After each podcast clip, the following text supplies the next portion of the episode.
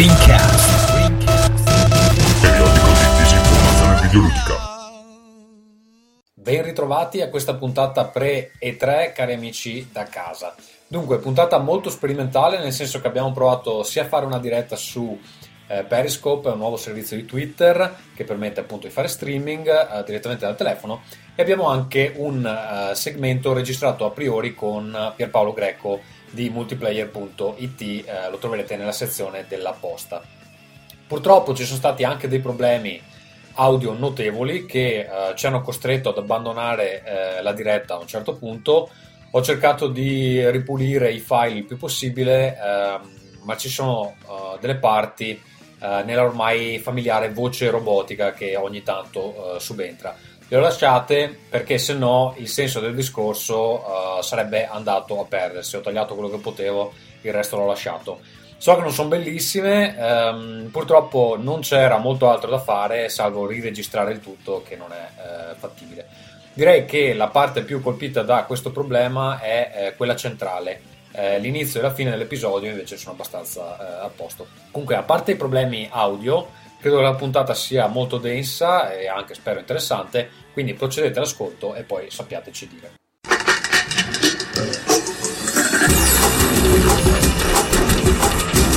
Rincast presenta Nerdcore. Cari amici a casa, questo è Rincast 84 con noi questa sera il signor Ferruccio dopo 5 mesi di assenza. Yay! Amici. Ciao amici. Ciao amici. Ciao. Abbiamo Simone Trimarchi con problemi al microfono. Eh, li risolvo, li risolvo, prometto. Li risolve, promette. Poi abbiamo uh, l'ingegnere Michele. Ciao. Ciao Michele. E ancora una volta con noi, uh, Salvatore della Patria, uh, nonché tappabuchi per eccellenza, Marco Mottura. Di quale patria, scusa? La patria di Rincast. Ah, ok, bene. Totò della patria, Totò della patria. Benissimo, allora eh, spero che gli amici da casa che ci stanno seguendo per la prima volta su Periscope in diretta, cioè stanno seguendo la mia faccia in realtà, eh, riescano a sentirci, um, stanno facendo anche delle domande molto intelligenti tipo com'è il bidet in Finlandia, gliel'ho mostrato in attesa di cominciare eh, la registrazione. provare. di cominciare la registrazione della puntata. Abbiamo molte cose di cui parlare. Perfetto. Um, allora, io direi di cominciare con le varie case. Sono molti mesi che uh, non sei con noi, Ferruzzo. Uh, direi di far partire la tua sigla e uh, ci racconterai cosa è successo in questo periodo di assenza. Ladies and gentlemen, from Los Angeles, California. Noi tuffi siamo così, noi siamo tuffi blu, buffiamo su per giù, due meno poco più. Sì, allora, vabbè, a parte il fatto che insomma adesso, adesso ho un lavoro vero e queste, queste cose qua. No, vabbè, lasciamo stare queste, queste cose noiose. Eh, una cosa interessante, mm. una cosa interessante è che Amici, dopo qualcosa come tre anni, sta per uscire finalmente il nuovo gioco di Bumblebee. Sta per uscire, l'abbiamo eh, sottomissionato, credo che si dica in italiano, a Apple, quindi lo revieweranno eh, e dopo che sarà approvato, questo in effetti si dice così, eh, sarà pubblicato, ehm, anzi sarà pubblicizzato e voi potrete giocarci perché questo nuovo gioco è gratis, quindi vi dovete vedere ogni tanto le pubblicità di 20 secondi e non rompete il cazzo. Ehm, è nulla, eh, si chiama Heads Will Roll, ci abbiamo lavorato a intermittenza per davvero tanto tempo, eh, ci avevamo rinunciato in realtà, proprio non, eh, non ci lavoravamo da mesi. Poi, poi nulla, eh, l'idea sarà quella, vabbè dai, lanciamo, lanciamo quello che abbiamo, anche se, se fa cagare non è pronto, eh, piano piano abbiamo cioè, detto, vabbè, dai. gioco dell'entusiasmo. Allora, i nostri amici no, da vabbè, casa... No, no, no, ma sai cos'è? Aspetta un attimo, sì, i nostri amici a casa ci stanno tempestando di commenti. Il downside di avere la diretta è che adesso non la smetteranno mai di romperci i coglioni. Allora, intanto ci chiedono, puoi alzare un po' il volume? E direi di no perché ho paura che poi si senta male nell'episodio, quindi purtroppo vi tocca aguzzare le orecchie. Poi chiedono come si chiama il gioco. Ferruzzo si chiama Heads Il gioco si chiama Heads Roll. Will Roll, Esatto. cioè teste Io sento un lag bestiale. dire anglofono, che è tipo... No, no, anche- parla eh, così. So che dirti. Parla così Ferruccio. Ferruccio parla proprio così, non è, non è la- la- Sono come Giovanni Paolo II. No, sono come Giovanni Paolo II che le- l'eco nella voce, no? La stessa cosa. Ehm, e quindi no, si chiama Heads We Roll. ehm, Qualcuno si come dire, lamenta tipo- un nome facile, cioè fanno della facile ironia. anche. Vabbè, ma del resto mi chiamo Ferruccio, mi piacciono le cose complicate. Eh, Sì, il, Ferruccio ehm, non è un nome semplice. quindi nulla. Come scusa? Eh, no, dico appunto, anche Ferruzzo non è un nome semplice. Si fa Ferruccio cinque mani, eh, cioè mh, come Brunello Robertetti. Comunque, il, eh, Il poeta. no, vabbè, la cosa di come cazzo si chiama? Di. Buzzanti. Vabbè, andiamo avanti. Eh, questo gioco, questo gioco, quindi insomma l'idea era quella, vabbè, eh, lo buttiamo, buttiamo via fuori quello che ci abbiamo e buonanotte, e poi piano piano dicendo, vabbè, magari aggiustiamo sta cosa, sistemiamo quest'altra, finiamo questa feature, facciamo quest'altro, alla fine è venuta fuori una cosa anche carina, a mio parere, è abbastanza breve, se avrà un minimo di successo, cioè abbiamo già un botto di nuovi livelli che possiamo aggiungere. Quindi da quel punto di vista è un po' un- una prova. E, e nulla, due modalità di gioco, ragazzi. Eh, Due modalità di gioco, belle, amici, eh, c'è un po' Quindi- una lista di bullet point incredibile. C'è modalità di Giusto. gioco 1, modalità di gioco 2. Due, ha anche, questo gioco ha anche una grafica. E ascolta, che chiedono già. Sir, Sir Joe chiede già eh, quando andrà in sconto, Ferruccio. Eh cazzo, me, me, me lo di gratis che devo fare? Ti faccio un pompino, cosa vuoi? Eh, il gioco è Sì, gratis. grazie. Il gioco è gratis. C'ha poche pubblicità, sì. C'ha poche pubblicità. Ce le ha, ma sono poche. Però sono non pubblic-. Pubblicità di peni giganti, giusto? Sono non skippabili e sono tutti di peni del Gambia che ehm, tendono a essere popolari su internet. È un paese Eh, noi caro. Sì. È così, a mo' di catalogo. Uno salutiamo guarda salutiamo i nostri tu amici gambiesi. Eh, ma Ferruccio, giusto per capire eh, la tua situazione lavorativa al momento, tu ti sei licenziato da Paradox dopo un mese. Hai, No, deciso, sì. hai deciso di fare il freelancer per due settimane, adesso Bullandoti su TFP Forum. Bullandoti, dicendo la freelancer. vita da freelance è tutta un'altra cosa. sono un entrepreneur e poi, e poi Eh, adesso ma, ma è è tutta un'altra cosa. Che non ti piace però, non l'avevi detto. Esatto, no, è, una- è tutta un'altra cosa, però insomma un po', un po' dura. eh. No, allora, eh, ogni volta che Tommaso dice eh, quanto hai detto una settimana, un mese, volevi dire sei mesi, quindi tutto questo è passato un anno. Eh, Eh, si vede che eh, quindi sono- io ho lavorato sei mesi, sei mesi a Paradox, poi arrivato alla fine il periodo di prova, eh, ho deciso che non fava per me e quindi nulla, ho provato a fare il, il freelancer, però, però non, è- non è andata come, come pensavo, in pratica non, eh, non- non ce la facevo a camparci, anche perché poi, mh, vabbè, insomma, avevo bisogno di soldi e eh, per, com- per comprarti gli spinelli, è vero? per comprarmi gli spinelli che mi metto nel braccio, no? Ehm, il, che ingerisci. le, Le mi pasticche, le le pasticche di cocaina. Chiedono se stai, stai, stai, Esatto, stai le facendo un terzo figlio. E quindi nulla. Col cazzo, la, la gente deve smettere di chiedere questa cosa. Basta, due sono tanti, basta, basta, raga, tre si diventa scemi. Ma come cazzo fa la gente? Ehm, no, no, basta, figli, basta. Avevo pure pensato di fare. ehm, Vabbè, lasciamo stare ehm, cose personali. Comunque, Qualcuno ha detto eh, Totti e quindi afferenti? nulla, mi è stato offerto un, mi è stato, mi è stato offerto un lavoro che ho accettato eh, con molto entusiasmo perché stavo alla canna del gas. Eh, e questo lavoro si sta rivelando molto più interessante di quanto pensassi. Quindi, È beh, quel- quello lo- dei peni, peni del Gambia di cui dicevi sopra.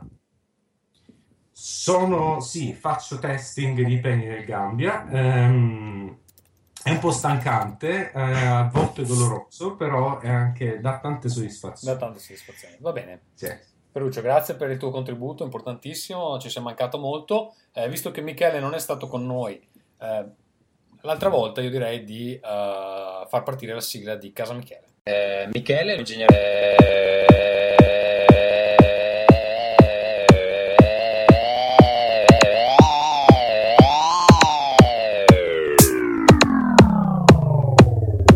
È sui furries. Ciao a tutti. Allora, dopo la sigla che spacca le casse, ehm, io posso riassumere con una casa, un lavoro, una connessione. Allora, mm, la casa c'è, eh, ho preso una casetta in affitto, pare che sia anche quasi arredato, ho ricostruito il mio angolo dove posso fare tutti i miei casini. E il lavoro eh, che ho cambiato sta andando abbastanza bene, quindi mi stanno cominciando a macinare di ehm, cose da fare, però finché mi piacciono tutto bene. E ho una connessione finalmente degna di questo nome, per cui se sentite male, stavolta è colpa di Ferruccio. In teoria io mh, dovrei avere un'ottima connessione che mi permette di usufruire di tutti gli streaming legalissimi che il nostro Stato ci ancora consente. E poi ho ordinato la maglietta eh, di MDK, quella di non mi ricordo più, è il, il dia dellos, eh, La Maggiora. della Maggiora, il dia esatto, colore viola come piace a me, e deve ancora arrivare, però insomma ho speranza. Più Scusa, altro perché Mi- Michele, ti interrompo un attimo perché Simone, Simone cosa sta combinando? È mezz'ora, è mezz'ora che, che si connette e si disconnette cercando di collegare una webcam nel Che non tentativo, serve. nel tentativo di apparire anche lui nella diretta di, nella diretta di Periscope, che non si può fare. Simone, ci senti? Sì, benissimo. Ma che cazzo stai facendo? Tanto anche io, insomma, mi parte la brocca e decido di non dar fastidio. No, ha deciso di- di-. Di inserirsi in un uh, software che non prevede inserimento. Sai, sai cosa? La verità è che ho visto nei pochi Sei secondi che sono riuscito Posso- a vedere ehm, Periscope la faccia di Ferruzzo, ho detto anche io, anche io. Eh, No, perché- guarda che stavi vedendo Skype perché su Periscope ci sono solo io, non so come hai fatto a vedere Ferruzzo. No, Oddio, lo spirito eh, di emulazione verso quest'uomo, come sapete, è molto alto, quindi amen. E poi vorrei, vorrei fare un progetto per aiutare Simone a capire come si usa la tecnologia, perché mi sembra che ancora ci sia abbastanza bisogno. Basta, Ferruccio, Un progetto- che dopo lui vede diventa invidioso, non mostrarti in video. un progetto sociale. Va bene, scusa Michele, avevi finito? Sì, sì, sì, è un periodo di non relativa calma, ma di relativa, mm, diciamo, adattamento ai nuovi usi e costumi. Tu- Comunque tutto bene. È arrivato un caldo bestiale, quindi oggi è stata la prima giornata di morte di caldo qua a Bologna e mm, basta, mi aspetto un'estate di lavoro e di, e di caldo, ma sono contento. Vedo che alcuni ascoltatori ci stanno abbandonando perché in realtà vogliono sentirsi l'episodio normalmente, Eh, altri invece eh, impavidi rimangono con noi, sarete voi i pionieri di Rincast su Periscope. Tanto per capire sappiate anche... che Ferruccio non vi sta facendo vedere tutti i suoi collezionabili et memorabilia che ci sono su, eh, sulle sue scrivanie. Va bene, io direi di coinvolgere eh, Simone a questo punto con la sua bellissima eh, sigla. Adesso vedo che si è pure collegato a Periscope perché chiaramente vuole vedere, vuole vedere la mia faccia. Non gli è molto chiaro che minchia sta succedendo. Va bene, eh, facciamo partire la sigla di Simone. sono stato campione italiano di StarCraft 40.000 Killer 3 Winter Assault Dawn of War Io sono stato azzurro di sci. Eh? Io sono stato della nazionale di sci. Stavo per battere il cazzo sulla tastiera così gamble Che bravo! Te lo dimostrerà.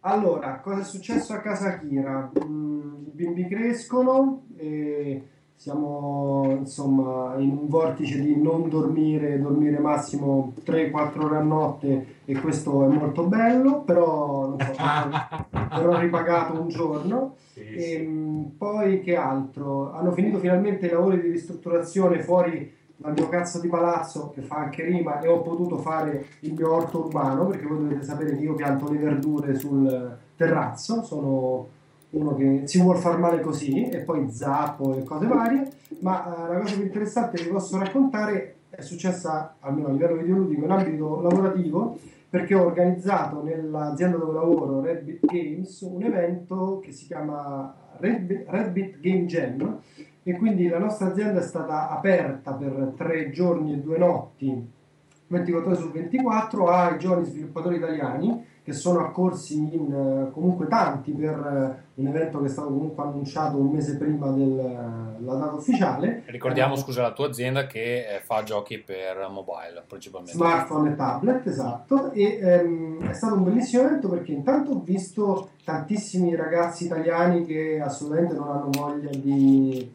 arrendersi a, tassazioni piuttosto che eh, razzismo dilagante che serpeggia nella nostra nazione, ma anzi si rimboccano le mani e si mettono a lavorare, tant'è che hanno formato i loro gruppi, si sono messi a lavorare giorno e notte senza dormire, scene apocalittiche chiaramente ho visto in ufficio, questo insomma a discapito dei, dei partecipanti, ma effettivamente le ho viste, e mh, hanno creato dei giochi assolutamente insomma, interessanti in tre giorni, o quantomeno delle abbozzi di giochi, e uno di questi giochi verrà pubblicato da Redbit Games, quindi cinque ragazzi hanno diciamo, vinto l'opportunità di entrare Quindi insomma hanno vinto l'opportunità di voi che gli fregate il gioco, giusto? No, assolutamente no, perché loro prendono i proventi, non tutti chiaramente, ma divisi in 60 loro 40, non- ora non ricordo.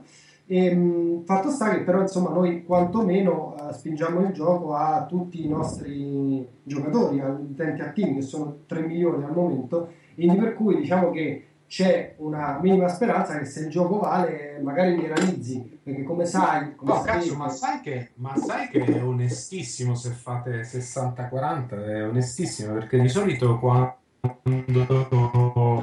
quando non si finanziano i giochi la percentuale è più 30 allo sviluppatore e 70 al publisher. Ferruccio, scusa, no, eh, siccome, siccome c'hai del, del, um, balbuziamento tecnologico, mi spieghi perché hai il video attaccato? Sei molto bello, eh? Devo dire la verità.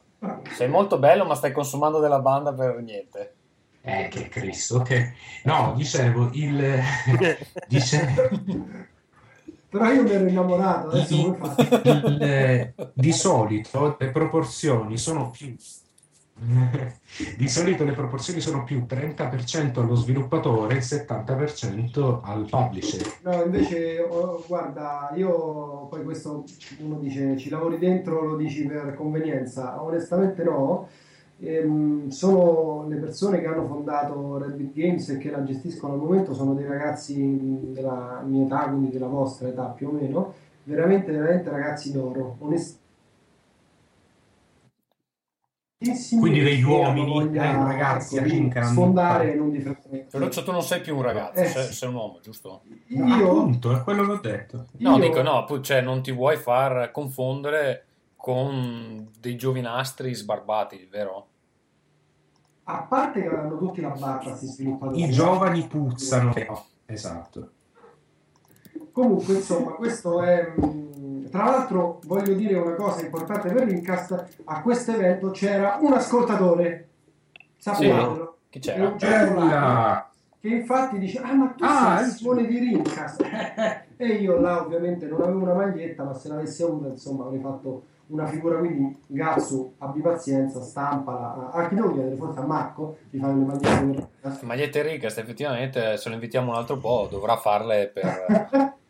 Con piacere. E va bene, questo direi è quanto per quanto Ma riguarda. sapete che a me nessuno mai- mi ha mai riconosciuto?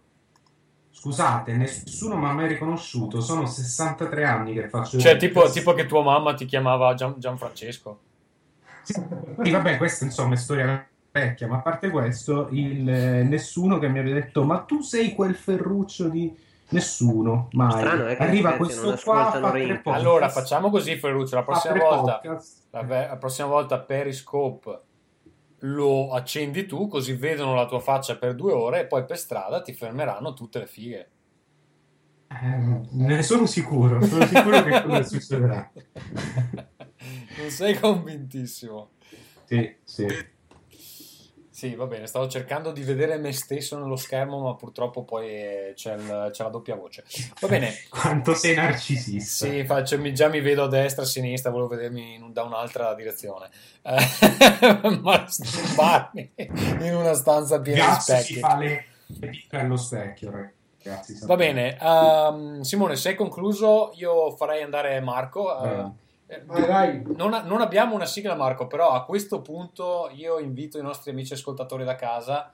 eh, se vogliono fare una sigla per Marco, visto che ultimamente è stato ospite più o meno fisso, eh, possono prodigarsi. Poi, eh, Marco, tu sei amico di eh, Fabio Fabio, giusto? sì, Eh, sì, sì. Volendo, lui un, un jingle di qualche tipo te lo, te lo fa in tre secondi, penso. Dici chi meglio di lui? Chi meglio di lui, effettivamente. Vuoi parlarci del, del tuo ultimo mese? Sì, sì, sì, guarda, in realtà non, non è successo niente di, di particolarmente eclatante, si avvicina il, il periodo delle tre e quindi per me che in particolare aspetto sempre con eh, grande ansia eh, la manifestazione a cui parteciperò anche quest'anno per la settima volta di fila, eh, inizia a essere come dire una, una cosa a cui penso quotidianamente, ma la valigia la preparo sempre nelle ultime due ore. E poi nulla, vabbè, sempre continua il mio discorso magliette con eh, cose varie. Ho ricevuto una bella, una bella soddisfazione eh, dal fatto che eh, T-Fury, che alla fine è uno dei siti più grandi del mondo, eh, mi pubblicherà, non so ancora bene quando, una maglietta a tema Jurassic Park.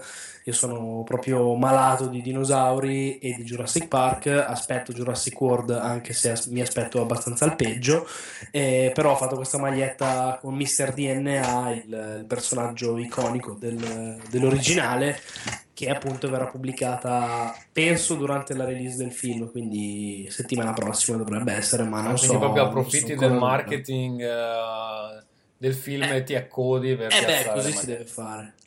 Eh, Così si deve fare fin quando non ti, non ti denunciano. effettivamente, effettivamente. No, poi una cosa carina che, che mi è successa, me l'ha, me l'ha chiesta anche adesso via Twitter eh, Kira, che saluto. eh, ho partecipato a una, una simulazione di apocalisse zombie in quel di Torino, anzi la periferia di Torino, eh, due settimane fa.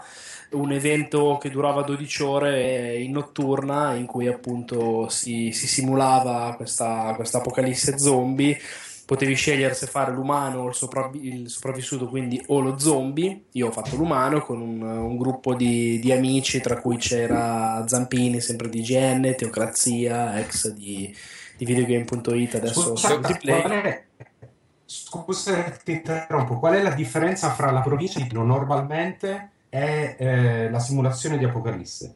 Tra la, scusa, non ho capito.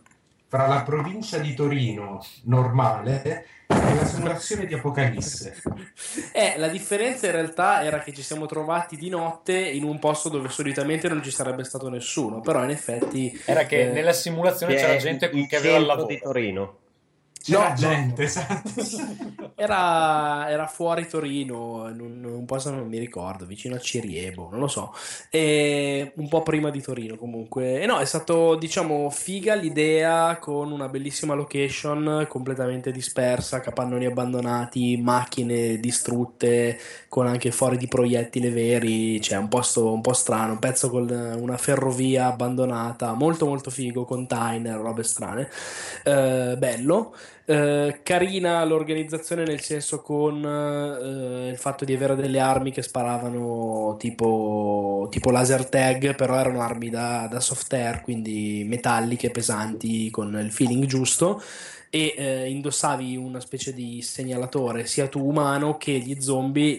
Tu umano dovevi colpire gli zombie a quel segnalatore, gli zombie invece se ti entravano nel raggio di un metro e mezzo o due venivi, ti, ti consideravi col colpito, tra virgolette. Avevi tre vite e eh, se perdevi tre vite diventavi tu, a tua volta uno zombie, quindi andavano a truccarti, eccetera, eccetera. Figa l'idea, la realizzazione è un po' così perché sulla durata di 12 ore ci sono stati un sacco di tempi morti e è andato un po' in vacca verso la fine. Però ci sono stati dei bei momenti anche alla Alan Wake perché era notte totale, buio, poche torce, poca cose, carino. Scusa, ehm, saluto gli amici che stanno andando e venendo. Purtroppo cioè, non è che posso interrompere la gente ogni tre secondi. E sì, Simone, vediamo che stai facendo i cuoricini. Grazie per i cuoricini. Eh, Mottura, che ne pensa del triplete già acquistato? Non so cos'è il triplete. Ah, ma- Purtroppo, eh, purtroppo quando appaiono i messaggi scompaiono subito e non so come tirarli su. E quindi o li leggo al volo oppure li perdo. È così, così. Prendi, prendi quelli che eh. vengono. Cos'è il tri- cos'è Il triplete è vincere tre titoli, eh, Esatto. tipo campionato italiano, poi cos'è? Coppa Italia? Italia e in Ah, questo ok. caso la Champions. Però non è acquisito ovviamente. La Juve gioca sabato contro il Barcellona da sfavoritissima, vedremo. Sai che siamo riusciti a tenere fuori il calcio da questo podcast per circa un, un centinaio di episodi. Quindi, quindi continuerei su questa traiettoria perché eh, mi sembra la migliore. Eh, in realtà quando c'era Vito un po' ogni tanto la, cacciava, poi quando mh, con il dottor Manhattan si scambiavano... La- L'Inter, la Juve. Ah, a vero anche. Simone, no? Perché tu mi pare tu tifi Roma, lui Lazio, come al contrario? Non È proprio così. Infatti, volevo rispondere a Marco che insomma, noi sempre zero titoli perché voglio dire, siamo abbonati. Va bene, ma c'è un bellissimo podcast di calcio che si chiama Falli da dietro, a cui vi invito Partecipate e non rompete i coglioni. andare lì, esatto, non rompeteci le palle a noi. Eh, in realtà eh, lancerei la sigla di Casa Cazzo perché ho delle cose molto belle da raccontare. Amore, hai fatto la spesa? Casa Gatsu, Amore, hai lavato i piatti? Casa Gatsu, Amore, stacca con i videogiochi che mi sento sola. Casa Gatsu.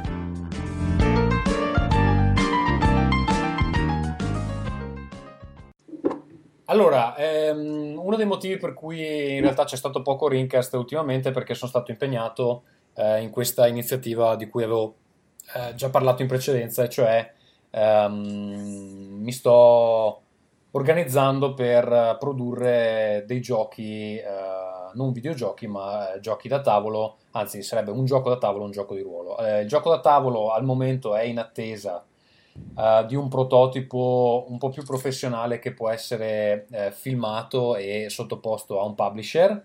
Ehm, il gioco è completamente funzionale, se volete saperne di più potete andare sul sito, ehm, si chiama, ehm, la- l'etichetta si chiama The World Anvil, quindi il sito è www.theworldanvil.com. Ho dei, dei diari di sviluppo sia del, del gioco a tavolo che si chiama Battle of Dwarfs, eh, sia del gioco di ruolo che si chiama Nostalgia eh, The Nomad Fleet.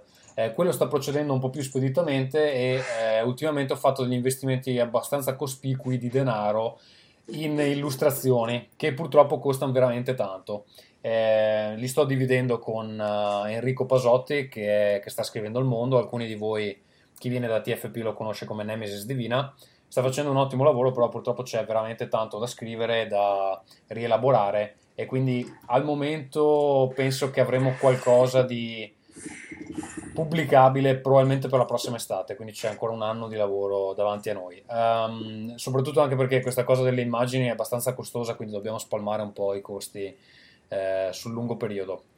Però stiamo procedendo e visto che adesso ci stiamo mettendo i soldi, sono anche abbastanza determinato a non lasciare eh, le cose a eh, metà. Quindi, eh, insomma, quando avrò qualcosa di più da mostrarvi, ehm, ve lo farò sapere. Comunque sul sito ci sono i dev diary anche di questo, in caso se vi interessa potete andarveli a leggere. Invece una cosa di cui volevo parlare, eh, molto interessante, è che eh, ieri al lavoro mi è arrivata un'email, ehm, è la seconda volta che mi arriva un'email simile, non, non identica ma simile, di una persona che eh, fingendosi handicappato eh, ha raccontato una storia di una lunghezza e di una tristezza spropositata. Eh, se volete molto velocemente posso cercare di ehm, riassumerla un attimo. Ferruccio, sei ancora tu che mandi quelle email? Attenzione. Allora, ehm, allora, intanto dice un, un 29enne che abita in un paese svedese che si chiama Motala, eh, che ha sofferto per 7 anni di un'infiammazione cronica al colon e ha una disabilità del 50%. Quello che rimane, ehm, eh, vabbè, lui dice che insomma, nel giro di 1-2 anni sarà di- disabile al 100%, i dottori non possono aiutarlo, eccetera. Ha un amico che si chiama, vabbè, non, non- non lo nominiamo, eh, che l'ha aiutato a superare questi traumi, eccetera. Un'email veramente lunga. Purtroppo l'amico, anche quello, ha dei problemi. È stato eh, rinchiuso in un eh, centro che si occupa di anoressia perché evidentemente ha dei disordini alimentari, eccetera. Siccome uno dei giochi preferiti dell'amico è Dead Nation, però non ce l'ha, quindi già lì è un po' sospetto, non ce l'ha. Questo, fatto? ti- questo tizio, questo tizio eh, ci chiede se possiamo offrirgli un codice perché lui purtroppo a causa di questa disabilità non può permetterselo, però vorrebbe regalarlo all'amico. Bene, storia Ma strappata. costa tipo 10 euro. Sì, sì, attenzione. Eh, l'amico ha una PS4 evidentemente, però non può comprarsi il gioco. Ehm, particolare che ci ha fatto leggermente insospettire è che a un certo punto, casualmente, invece di Dead Nation, lui scrive Helldivers. Allora dico, va bene, chiediamo a questi qua di Arrowhead, che sono i Se sviluppatori, gli sviluppatori di Helldivers, se hanno avuto la stessa email. Insomma, ci sentiamo su Twitter, mi chiedono mandaci l'email, vediamo. Viene fuori che anche loro email identica. Quindi c'è un tizio che va in giro a far finta di essere handicappato per recuperare codici gratis per questo fantomatico amico con l'anoressia. Quindi io mi Che domando... belle persone di merda, Sì. ragazzi, che belle persone. Questi sono i videogiocatori. Questa è la seconda volta che mi arriva un'email simile. Non, non, eh, la storia non era la stessa, ma, ma molto simile. Quindi io farei commentare te, Ferruccio. Visto, visto che lui cazzo, si dice, come- si dice sbasa- basato in Svezia. No, fra l'altro non solo si dice basati in Svezia, ma pure io ho dei problemi Al colon, dici? se c'è un po' di... ok. Eh? Come? Hai anche tu ma dei problemi al serio, colon? sul serio. C'è un po' di... sì. Ehm, e voi... Eh no, sta gente è... Sta gente è il... eh, È, è- è la rogna del, del pianeta. Cioè, che pezzi di merda. No, ma io mi immagino diventa- È svedese, dici? Mi- Ma, figu- ma, non- ma chissà se pure se è svedese. No, ma mi immagino, cioè, se tu mandi 100 email così, non so, Eh, 30, comunque 40, accatti i codici. il codice te lo mandano soprattutto su Steam, visto che è facile procurarseli. Sfortunatamente per noi è un po' più difficile procurarsi i codici, in questo caso il Dead Nation per PS4 non è neanche sviluppato da noi, e quindi inizialmente gli avevo risposto che non ce l'abbiamo. Poi il mio collega mi ha fatto notare questa cosa di Helldivers e, e quindi ho contattato Arrowhead e è venuta fuori questa cosa. Scusate, scusate, vorrei farvi notare una cosa, che Tommaso, con il suo gran- un cuore grande così, all'inizio credeva che fosse una storia vera e ha detto, eh no, ti attacchi al cazzo, coglione. Caro amico del Nord Europa, Vorrei notare. al Poi, cazzo. appena si accorge, magari era una, co- era una truffa, esatto, cioè la sua risposta di default è sti cazzi, muori, merda. Vabbè, non ce Poi, li abbiamo i insomma, codici di Dead Nation, quindi neanche volendo Ragazzi, un cuore grande così, un cuore grande Va bene, fatto sta che anche se l'avessi mandato a fanculo, tutto sommato non è che, che ci stava male con un Sì, personaggio. però questo non lo sapevi tu all'inizio. eh? No, non lo sapevo, però mandare a fanculo qualcuno per principio, secondo me... Però Esatto, quindi questa storia cosa ci insegna? Che prima di tutto devi mandare a fanculo la gente, poi leggi bene l'email. Esatto, poi leggi bene l'email. Va bene, ehm, abbiamo eh, coperto le cose più importanti. Vorrei ringraziare Matteo Spallotta che ha eh, donato, grazie Matteo. Ehm, allora, eh, ci sono alcune news da commentare. In realtà io non ne ho segnate tante qui perché ultimamente mi pare non ci sia stato molto in attesa delle tre. Oggi però ehm, è stato rivelato il eh, primo trailer di Fallout 4. Simone, tu credo sia un grande fan, non so gli altri. Io sono hypato a mille proprio. Tra l'altro il trailer mi è anche piaciuto. Di solito i teaser, quelli iniziali, non sono proprio i miei preferiti, invece questo è fatto molto bene. Ehm, però ho trovato, infatti chiedo anche a voi, che la computer grafica, cioè in quei pezzi dove c'è, non è straordinaria. No, beh, a hai me, pa- a visto- me pare hai grafica visto in game. il- comunque. No, il cane che gira per la casa? Hai visto ma è il, in game il roba pelo? Quello è in game, esatto. No, quello è in game, me. quello è in game. Ma è Infatti, tutto quello in game, sta- credo. Tutto in game? Ma anche la parte dove inizia la musica, Marco? Ma adesso io l'ho visto una volta sola, a me invece ha fatto un effetto proprio opposto. A me sarà che io non sono un fan del gioco, tiratemi le pietre, quello che volete, ma anzi a me ha annoiato parecchio come, come trailer. Cioè, all'inizio, senso, sono, sembra, all'inizio sembra The Last of Us, effettivamente, dentro la sono casa. andato anche avanti. Dentro la casa, vero. Tommaso? Sì, sì, sì, eh, c'ha anche quei colori molto simili a The Last of Us.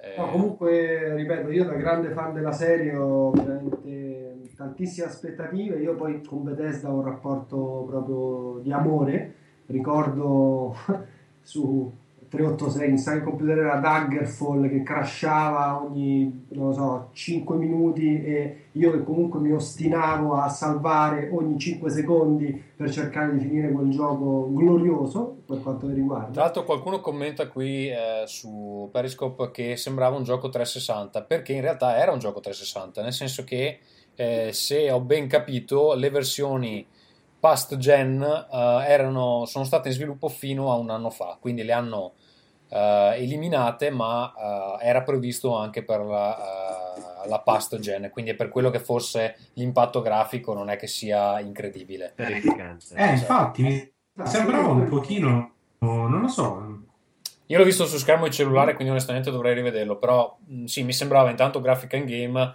e poi molto moderato. Eh, va anche detto che se è un mondo vasto come eh, gli altri Fallout o Skyrim, eccetera, tutto sommato anche sti cazzi, insomma, non è Tu immaginati Tommaso che magari ci hanno messo un anno per aggiungere cose dove hanno detto ok basta Xbox 360, basta PS3 e vabbè eh, buttiamoci dentro più roba per un anno. No, più che altro, cioè, conoscendo loro, eh, sarebbe importante che cercassero di non metterci un milione di bug. Poi mi rendo conto eh, che è impossibile. Allora hanno passato un anno a metterci bug. Un anno di bug, esatto.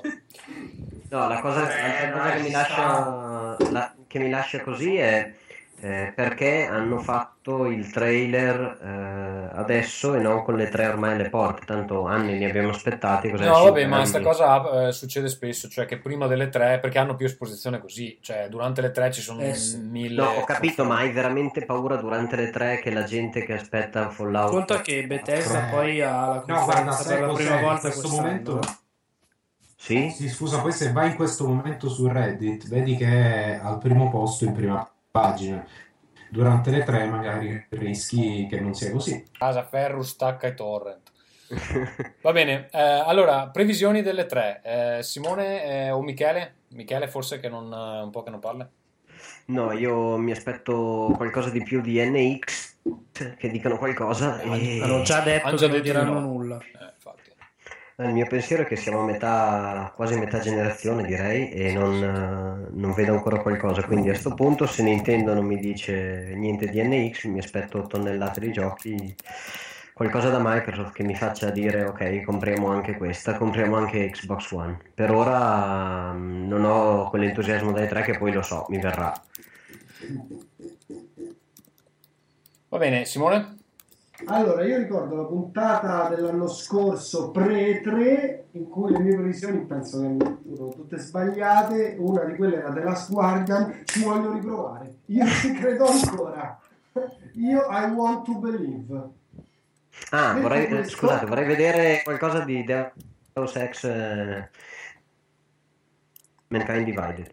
Beh, quello penso ormai lo darei per scontato visto che hanno già presentato un po' il... Visto che Marco ha, ha detto, mi ha- informato del fatto che Bethesda avrà una conferenza, sicuramente avrà delle novità per noi. Io punto su Dishonored 2. Vai. Poi Sony, Sony, Sony, Sony, beh, credo che Uncharted 4 sia sicuro.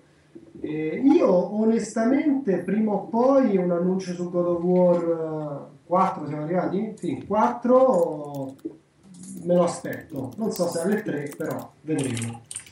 Poi Microsoft, eh, beh, che dire, tutto abbastanza banale, Halo 5, tanto già si sa abbastanza tutto e boh, roba proprio nuova, nuova, nuova, Forza Motorsport 6, Titanfall 2, una cosa del genere.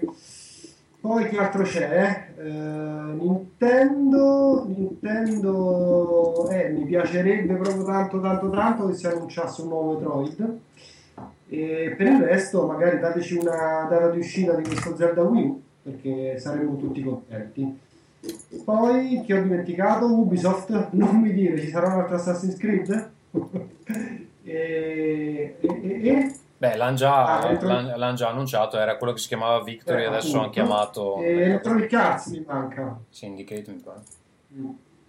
Electronic Arts, io continuo a essere uno dei sostenitori, so che siamo pochi, di Mirror's Edge 2. eh, Quando in eh, avvio di Next Gen mi hanno fatto vedere un trailer del cavolo già insomma ero super hypato, speriamo che mi fanno vedere un gameplay. Ferruccio, eh, vuoi darci la tua visione delle tre gentilmente o puoi andare a cagare? Allora, vado? Vado? Vai. La mia visione delle tre da vicino è che mh, nulla, sono così, molto, molto in libertà. Devo dire la verità, in questo periodo sto eh, giocando abbastanza tanto, eh, sto lavorando a, insomma, a Heads We Roll, ma anche a un altro gioco che ho fatto nel frattempo da solo ed è quasi finito. Eh, però no- ho veramente proprio poco interesse a seguire le news, a seguire le, le cose nuove, so più o meno, eh, insomma, so cosa giocherò nell'immediato futuro, perché ho ordinato Splatoon che mi dovrebbe essere arrivato stasera, fra l'altro. Eh, so più o meno cosa, cosa voglio giocare, ma per il resto zero interesse, zero hype per, per robe nuove. Quindi aspetto le tre, guarderò le conferenze. Eh, però con eh, zero aspettative, quello che viene mi piglio, quindi così Avete notato che Sony è in mezzo alla notte e Microsoft alla mattina presto? Oh, che bello! Allora, non guarderò le conferenze in diretta, le guardo dopo su, su YouTube al lavoro. Ehm, è nulla, l'unica che effettivamente, che effettivamente secondo me sta messa male, è l'unica console in vita mia, forse mi sono pentito di aver comprato, è Xbox One, che sul serio avrò usato forse un paio d'ore da quando, da quando l'ho comprata, mesi fa. Eh, non lo so, Microsoft eh, boh, eh, de- deve tirar fuori qualcosa dal, dal cappello, non lo so, non, non so cosa, però, non so cosa davvero. Ma Per il resto, abbiano... per il resto tu- tutto mi interessa. Cos'è che hanno? Eh, Ferruccio, non parlare perché stai parlando come un robot in questo momento, quindi stai in silenzio e ascolta. Ehm, beh, hanno, hanno Suca, suca. a, quanto pare, a quanto pare hanno un reboot di Gears of War in, eh, in cantiere, quindi potremmo, coglioni! Potremmo- potremmo vedere quello. So, so che stanno facendo il, il remake del primo sicuramente e in più dovrebbe esserci un episodio nuovo, però questo è quello che eh, si dice. Sai cosa vorrei di più in questa generazione? Dei remake. Sarebbe Ah, bello. pensavo, pensavo un'esclusiva temporale di Tomb Raider. Anche quello effettivamente è bello. E più esclusive temporali, più remake. Tutte cose belle. Qualche DLC? Non lo vuoi? Sì, e DLC esclusivi, sono sempre belli. Va bene, eh, Marco, eh, se ci senti, ci senti? Sì, sì, sì. Benissimo. Insomma, Eh, Marco, eh, come hai capito tu sei l'unico entusiasta delle tre, sia Esatto. perché ci fai, sia perché ancora non so, non so come cazzo fai a mantenere Spiegaci i tuoi sogni interi. Ma dai, in realtà quest'anno ti dirò, sono sempre felice di andare, ma non ho particolari aspettative, anche perché i giochi che aspettavo maggiormente dell'anno, che sono Bloodborne e Splatoon, li ho giocati, barra li sto giocando, quindi The Witcher faccio finta che non sia uscito, non ho avuto ancora tempo, per me The Witcher esce verso luglio-agosto, e di cose che stanno arrivando sul finire dell'anno, sinceramente non ho nulla che ho smania di vedere, toccare alle tre, del tipo ah cazzo questo me lo gioco prima, non vedo l'ora di, di provarlo. Di cose che annunceranno papabili, che hanno già appunto un po' svelato, eccetera. Quello che mi entusiasma senza dubbio di più è penso il nuovo Doom. Perché ho apprezzato tantissimo Wolfenstein e so che lo- il team di sviluppo è diverso, però secondo me Bethesda ha lavorato molto bene appunto con Wolfenstein e credo che preso, prenderanno comunque spunto dal- dall'attitudine che ha avuto The New Order per Doom. Quindi Doom è una roba che voglio vedere. Avete già citato prima Mirror's Edge, assolutamente. Io ho adorato il primo, secondo me è uno dei tipo 5 giochi più belli della scorsa generazione. Quindi hype totale anche, anche per quello. Voglio vedere anche, sono abbastanza curioso eh, di vedere cosa farà- mostreranno di No Man's Sky, che penso sia uno dei titoli su cui Sony andrà a puntare, avendo una line-up eh, a detta loro, come dire, povera di uscite first party. Voglio vedere un po' qualcosa di più perché il gioco è stato mostrato in più occasioni, è sempre sembrato affascinante, ma eh, il gameplay è quantomeno vago. E prima o Sì. poi dovranno, dovranno mostrarlo. E poi, vabbè, ci sono sempre quelle robe un po' indie che, che sono sempre sfiziose fighe. Mm, aspetto di vedere Severed, che è il gioco per PlayStation Vita degli autori di Guacamole, che a me è piaciuto tantissimo. E anche eh, Galaxy, sempre per PlayStation 4, secondo me è molto bello. Quello con le astronavi, un po' stile giapponese, eh, fatto da 17-bit. No, quelle robe le aspetto, vediamo un po', un po' che cosa succede. Eh, non ho il gioco da dire, appunto, cazzo, no, non vedo l'ora, muoio dalla, dalla voglia di, però proprio perché non ce l'ho, magari poi mi, mi Il stupisce. gioco di Mad. Max no, eh. Eh, il gioco di Mad Max, ecco, di Mad Max avrei potuto parlare prima in casa, in casa MDK, nel senso che sono sbarellato totalmente. No, basta Mad Max, ce l'avete cagata. Ce l'avete cagato con Mad Max. Basta, Eh, bello. oh, Capito, eh. lo guarderemo. Basta. E quindi però penso che il gioco, nonostante, come dire, sia fighissimo il film, abbia ben poco a che spartire. Soprattutto anche a livello di, di- di immaginario, di estetica, laddove il film mi è sembrato avere una personalità esorbitante, il gioco mi sembra proprio la roba generica e un po' così. Lo giocherò però. Beh, però tanta Svezia in questi discorsi, perché vorrei farvi notare Eh sì, che eh, eh, Mirror's Edge 2, No, però aspetta, eh, Wolfenstein, Mad Max, tutti svedesi. Non è vero, Mad Max non è di quelli di Just Cause che sono danesi. No, allora, quelli di Just, Just Cause sono Avalanche e sono Ah, svedesi. Ah, ok. Eh, eh, cazzo, stanno, c'hanno un ufficio qua vicino a casa A me pareva che fossero eh, danesi, però ok. No, tu ti confondi con quelli di Hitman che sono IO. IO Interactive. Eh, e quelli di Hitman insomma fanno però, credo che abbiano aperto una pizzeria. Sì. Ma Hitman c'è, Non- non so Hitman alle 3 ci dovrebbe essere. Va bene, Eh, il mio è 3. Allora, eh, onestamente eh, ho l'hype bassissimo quest'anno. Um, una cosa che mi sono dimenticato di dire in casa Gazzo è che dall'inizio dell'anno eh, ho comprato pochissimi giochi. Eh, un po' perché ho, spe- ho speso troppo um, su altre cose, eh, un po' perché onestamente sono arrivato al punto di vomito da backlog. E eh, quest'anno effettivamente credo di aver comprato 4 o 5 giochi totali, che per me è una media molto bassa. Ehm, perché ho preso Bloodborne nuovo, ho appena ordinato Splatoon, The Witcher tecnicamente l'ho, l'ho ordinato l'anno scorso quando, quando l'hanno annunciato perché c'era il mega sconto se, se lo compravi subito, quindi non l'ho preso quest'anno. Ho preso um, The, Talos Principle, The Talos Principle in sconto su Steam che non ho ancora provato e poco altro, credo di aver preso i Game of Thrones, eh, qualcosa di minore e ho preso Ed- Divers per esempio. Eh, Ma che cazzo, scusa. Ok, hai comprato Vabbè, ma io, cioè, io facevo, io vengo da un anno dove compravo 5-6 giochi al mese, capito? Te, lo ricordi, per- te lo ricordi quando ancora si faceva di te lo più? ricordi quando sembra Ecco. Crozza che fa... Va bene, eh, eh, quindi no, niente, più che altro Excel, sì. Sono arrivato a un punto dove ho talmente tante cose da giocare che non, non ce la faccio più a starci dietro e quindi ho preferito concentrarmi un po' di più su, su pochi titoli che poi non è neanche vero perché non, non ho nemmeno tempo di giocare a quelli quindi eccetera. No eh, ecco eh, mi interessa vedere le tre di Nintendo mi interessa vedere Star Fox che sono sicuro verrà presentato. Eh, Zelda sono sicuro che si vedrà forse un trailer ma poco altro. Sì, un trailer, un trailer c'è.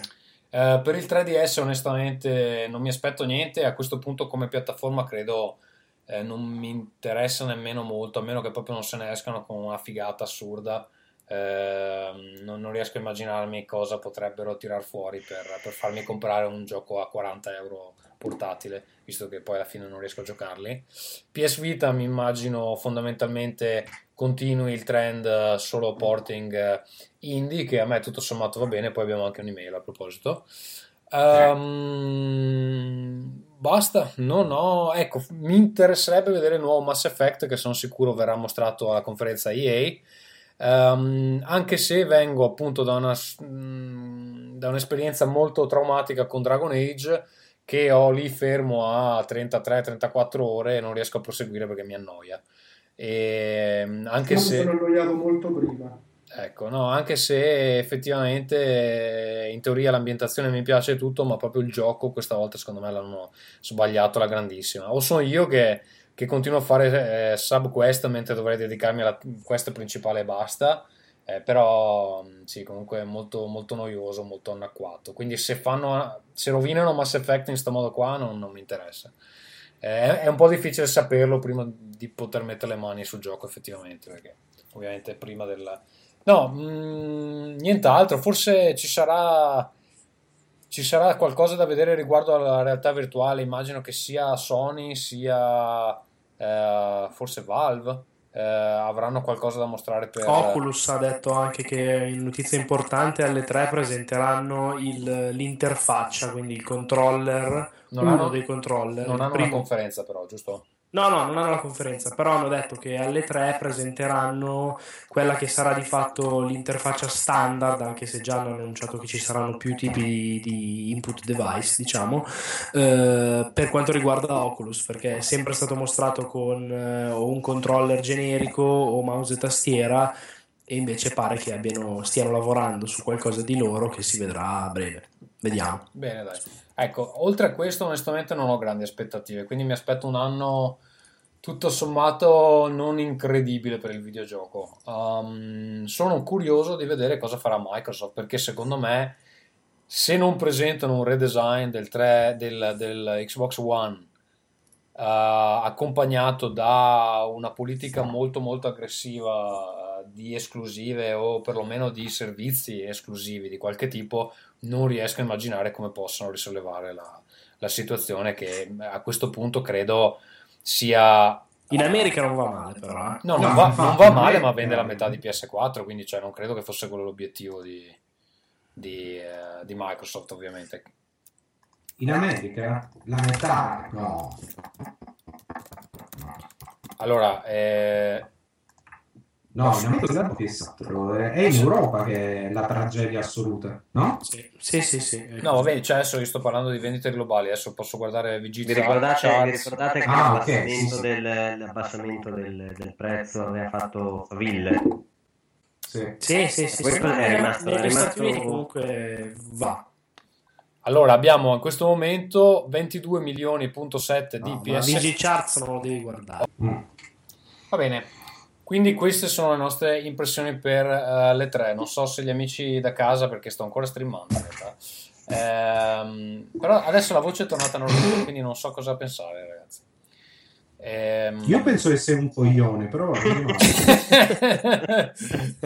Prova a inquadrare la tua carta di credito, Tommaso, davanti e dietro, a vedere Sì. se, se migliora la. Se migliora. Prima quella, vai. Va bene.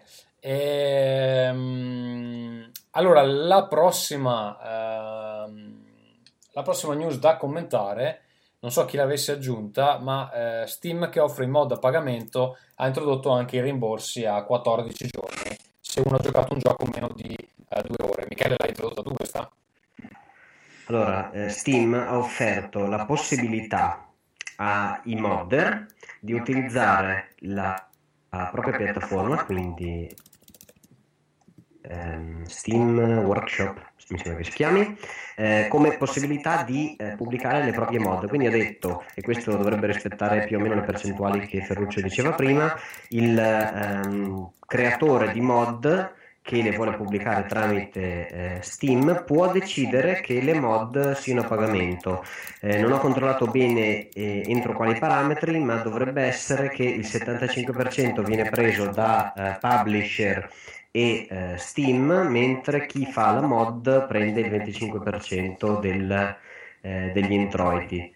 Ehm, e internet è impazzito perché le mod eh, di qua e di là eh, hanno fatto arrabbiare, eh, ci sono state critiche dai giocatori che hanno detto che ehm, non, non si fa così perché siamo- tutto deve essere gratis, perché siamo dei, dei pezzenti, però in realtà non è dei pezzenti che stai uccidendo la libertà e quant'altro, mentre semplicemente Steam ha detto ehm, questa è un'opzione per chi vuole pubblicare una mod e se vuole la può pubblicare a pagamento. Ovviamente si sono visti eh, tutti gli estremi, da gente che ha messo nei commenti il link per la donazione della propria, della propria mod, a gente che ha fatto le mod eh, più stupide che spostano un sasso all'interno di un panorama per cos'era, 22-23 dollari per dimostrare che se si voleva fare money grabbing eh, questa era finalmente l'occasione giusta perché Steam in realtà vuole solo questo e mh, quindi niente, mh, Steam è parzialmente ritornata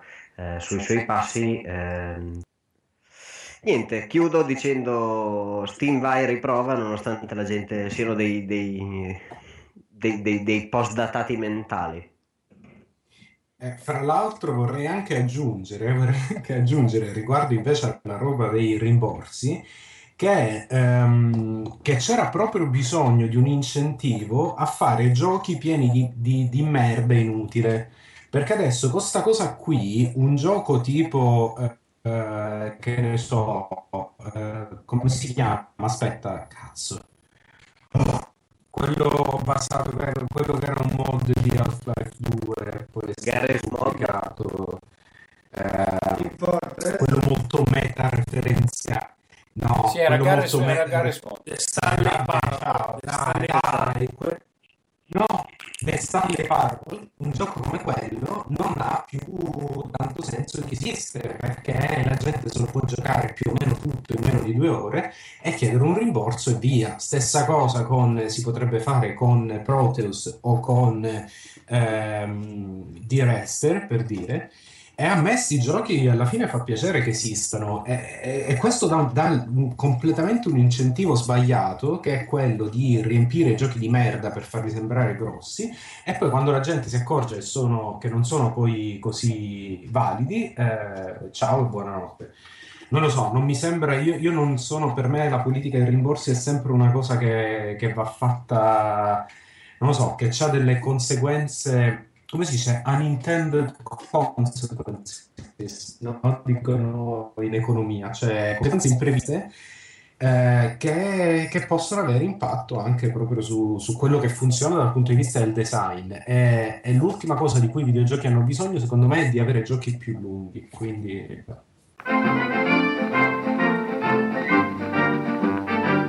Now playing. Marco, fammi un piacere, parlaci di Splatoon. Oh, posso parlare mezz'ora, eh, t'avviso. Vai. No, vabbè, sto, sto conciso.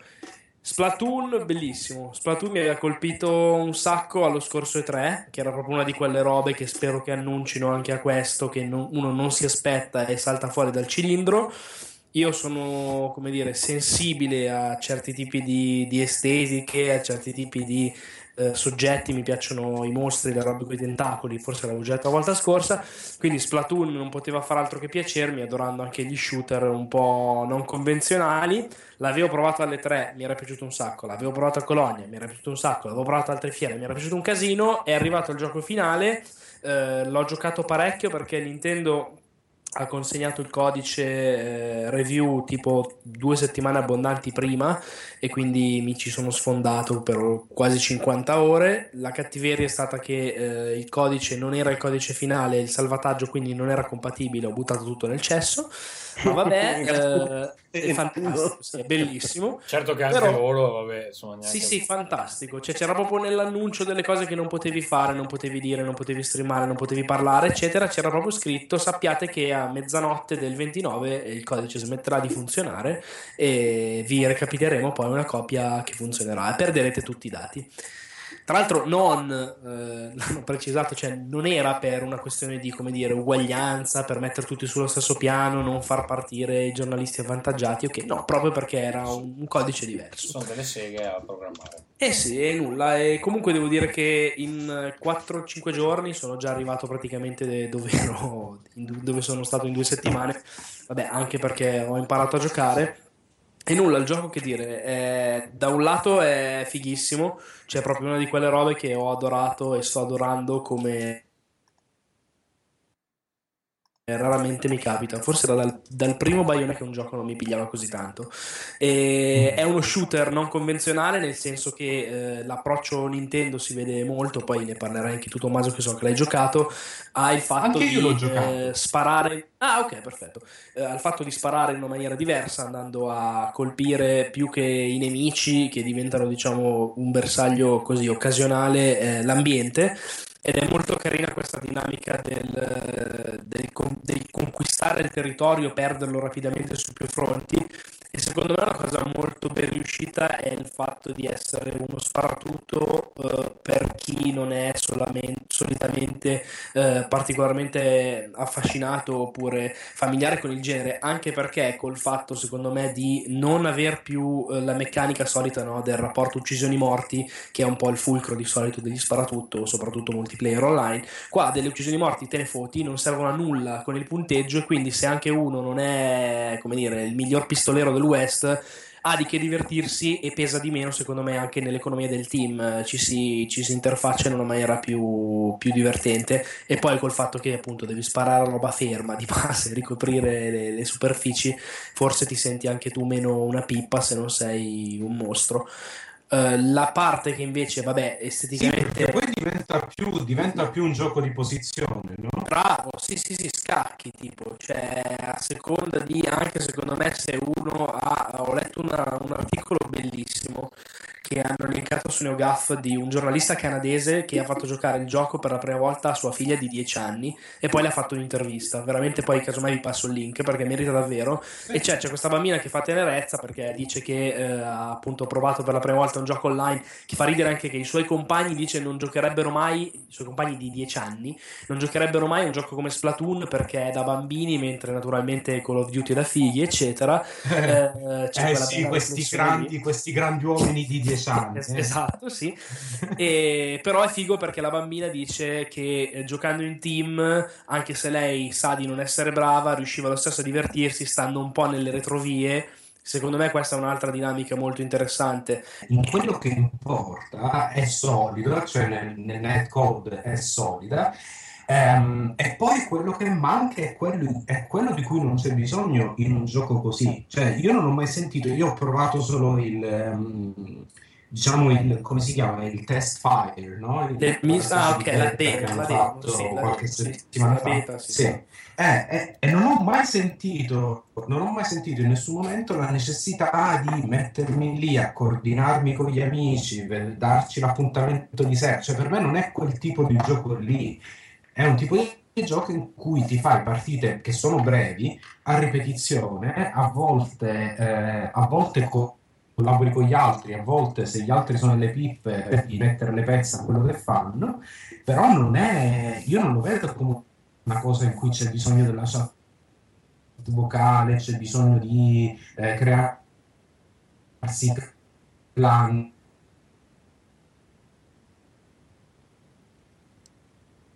Pronto? Pronto? Benissimo, allora ti dico, eh, l'esperienza del, del test fire l'ho fatta anch'io, eh, però è un po' limitante rispetto a poi quello che è il, il gioco intero. No? Eh, secondo me, eh, a livello proprio di esperienza, al di là del discorso voice chat, che comunque secondo me è un'opzione che tu devi dare, poi se uno sceglie di farsi l'esperienza più light, come hai detto tu, mordi e fuggi da tre minuti, perfetto, cioè il gioco è quella roba lì anche, però volendo non solo. Uh, considera che una cosa da secondo me importante è allora, prima di tutto ha delle mancanze a livello proprio uh, ludico, nel senso, ti faccio un esempio, uh, il fatto di non poter cambiare l'arma tra una partita e l'altra, io non dico nel corso della stessa partita, quello può essere anche insomma il game design, ma tra una partita e l'altra secondo me sì, è inaccettabile, cioè devi uscire nella lobby, perdere la partita e non, e non trovarti più con il gruppo di persone con le quali magari ti stavi trovando bene. Uh, Ferruccio, tu te, Ferruccio, tu te ne volevi andare uh, a breve, um, quindi parlaci dei giochi no, che hai no. giocato. Allora, ho cominciato a giocare um, brevemente, giusto così do la mia opinione perché non è più un gioco tanto nuovo, eh, The Order 1886, che, eh, di cui insomma si sentiva parlare abbastanza male e invece mi sta piacendomi tantissimo, ma, ma, ma, ma proprio tanto, tanto, tanto. Secondo me è quello che sarebbe dovuto essere um, The League of Extraordinary Gentlemen e invece eh, quel, quel, fumetto lì non è mai stato. E quindi insomma è molto, è una, una visione mo- molto eh, molto figa, eh, vagamente steampunk dell'Inghilterra vittoriana. Eh, il gioco va liscio, è uno shooter così abbastanza senza troppe pretese, però, però è, così, è così rifinito, ha una grafica così bella è- ed è così, c'ha un game feel così, così ben fatto che secondo me dice qualcosa di nuovo anche solo per il livello di dettaglio del mondo, per il modo in cui, ehm, che so, sai, com- come sono integrate le cutscene, le parti giocate. Queste robe qui che sembrano secondarie, in realtà poi alla fine in un gioco del genere fanno la differenza. E secondo me è un, eh, un- degno erede di Uncharted. Eh, bello, bello davvero. Non l'ho finito, sono più o meno alla fine, ma è davvero bellissimo e non è per nulla corto. Ci sto giocando da un sacco di tempo, quindi... E quindi a te Eh, piace proprio anche la parte in cui si gioca, perché è quella anche che ha ricevuto eh, pesanti critiche. Cioè la parte dove si sì, spara ti piace. Sì, è un po', è un po' claustrofobico nelle, nelle arene, cioè non, è- non sono le arene del primo Uncharted, per dire, però anche lì, giocato a difficoltà difficile, secondo me, insomma, ti, ti spinge un po', un po' a, a muoverti, ad accerchiare, ci sono, eh, il feeling delle armi è molto bello, quindi insomma anche quello è, è interessante. Beh, sì, non è un gioco profondissimo da quel punto di vista, però è, è da vedere il pacchetto nell'insieme. Non- secondo me è uno di quei giochi in cui se vai a romperlo nelle sue parti fondanti, eh, hai meno... ehm, cioè, non, non- non- non ti- analizzare le singole parti non ti dice perché questo gioco è interessante. Quindi, preso nel complesso, secondo me è molto bello. Ehm, addirittura, guarda, ti dirò, mi sta prende- mi ha preso di più di Bayonetta 2, che ho giocato, che ho giocato appena prima questo. Io chiedo la rimozione da questa. Da questa No, ma sai, guarda, per me, per me Bayonetta, per me il primo Bayonetta era, era il gioco della generazione scorsa. Il secondo mi è sembrato un po' troppo simile, onestamente. Non lo so. Va bene, Ehm, comunque, vabbè, lasciamo stare questo. eh, andiamo sul Lego World. vabbè dai, fai, fai il Lego World poi. Sì, sì, è uscito proprio ieri, per, eh, non so quando voi ci ascoltate amici, ma Lego Worlds che è praticamente un, eh, la risposta di, ehm, come si chiama? Te, te, come si- Telltale. Eh, Telltale Games, eh, la risposta di Telltale Games è, è Lego, è Lego a Minecraft. Quindi un po' questo serpente che si mangia la coda, questo, questo Bing John Malkovich del videogioco, ehm, che, che praticamente ti mette lì su un'isola fatta di Lego e devi esplorare eh, nulla, sblocchi nuovi pezzi, puoi costruire, puoi, ehm, puoi cambiare personaggio, queste cose qui, insomma un po' come Minecraft, ma una versione naturalmente molto scarna perché è appena uscito in eh, Early Access e minchia se è Early Access perché è davvero, è davvero scarno, però già adesso è molto carino, molto carino. Ci ho giocato con mio figlio, eh, che fosse stato per mio figlio, Novello Salvini, fissato con la ruspa, doveva fare i tunnel sotto in continuazione, non voleva fare altro. Eh, naturalmente io l'ho picchiato severamente, ma con giustezza, come un padre fa. Eh, gli ho detto no, figlio mio, proviamo a fare anche qualcos'altro, esploriamo, insomma, ci siamo divertiti molto. Ehm, bello e costa poco, costa 15 euro. Eh, mi sembra un po' il, il coronamento di quello che, che finora hanno fatto con i videogiochi Lego. Alla fine si sarebbe, cioè era logico che si, si andasse a finire a questo, a un open world eh, sandbox nel vero senso della parola. Eh, bello, consigliato. Non Posso so, farti, posso non so se non avete figli, se- se- la stessa domanda che ti ho fatto su Facebook, eh, Ferruccio. Se uno vuole costruirsi un eh, mezzo di trasporto, può farlo liberamente oppure no? No, al momento non credo. Ci sono mezzi di trasporto, ma non credo si possano costruire. Almeno io non, non ci sono riuscito. Non ci ho neanche provato, però non ci sono riuscito. Quello che si possono costruire sono edifici. Però la cosa è costruire veicoli, credo che sia prevista in futuro. Non si è capito un cazzo dell'ultima frase, ma ti ringrazio per averla detta. Credo sia prevista in futuro. Ho Ok. capito tra L'hai i, capito. Va bene. lag totale. Eh, Michele, sei di nuovo con noi? Sì, mi sentite? Sì, ti sentiamo. Parlaci di Counter Spy, che è uh, credo Sì, l'unico che non è stato l'unico, l'unico che magari vi può interessare perché eh, ho giocato degli altri giochi ma sono veramente vecchi e sono un po', un po' così. Ho lasciato anch'io eh, Dragon Age, non riesco proprio a, a- riprenderlo in mano, quindi amen. Eh, Sai proprio che mi è morto l'hype eh, esattamente come a, come a Tommaso e anche a... ehm, e a Simone. E allora, no, Counter Spy è ehm, un giochino abbastanza veloce, basato sulla, diciamo, sull'atmosfera, il mondo delle eh, spie americane, spie russe.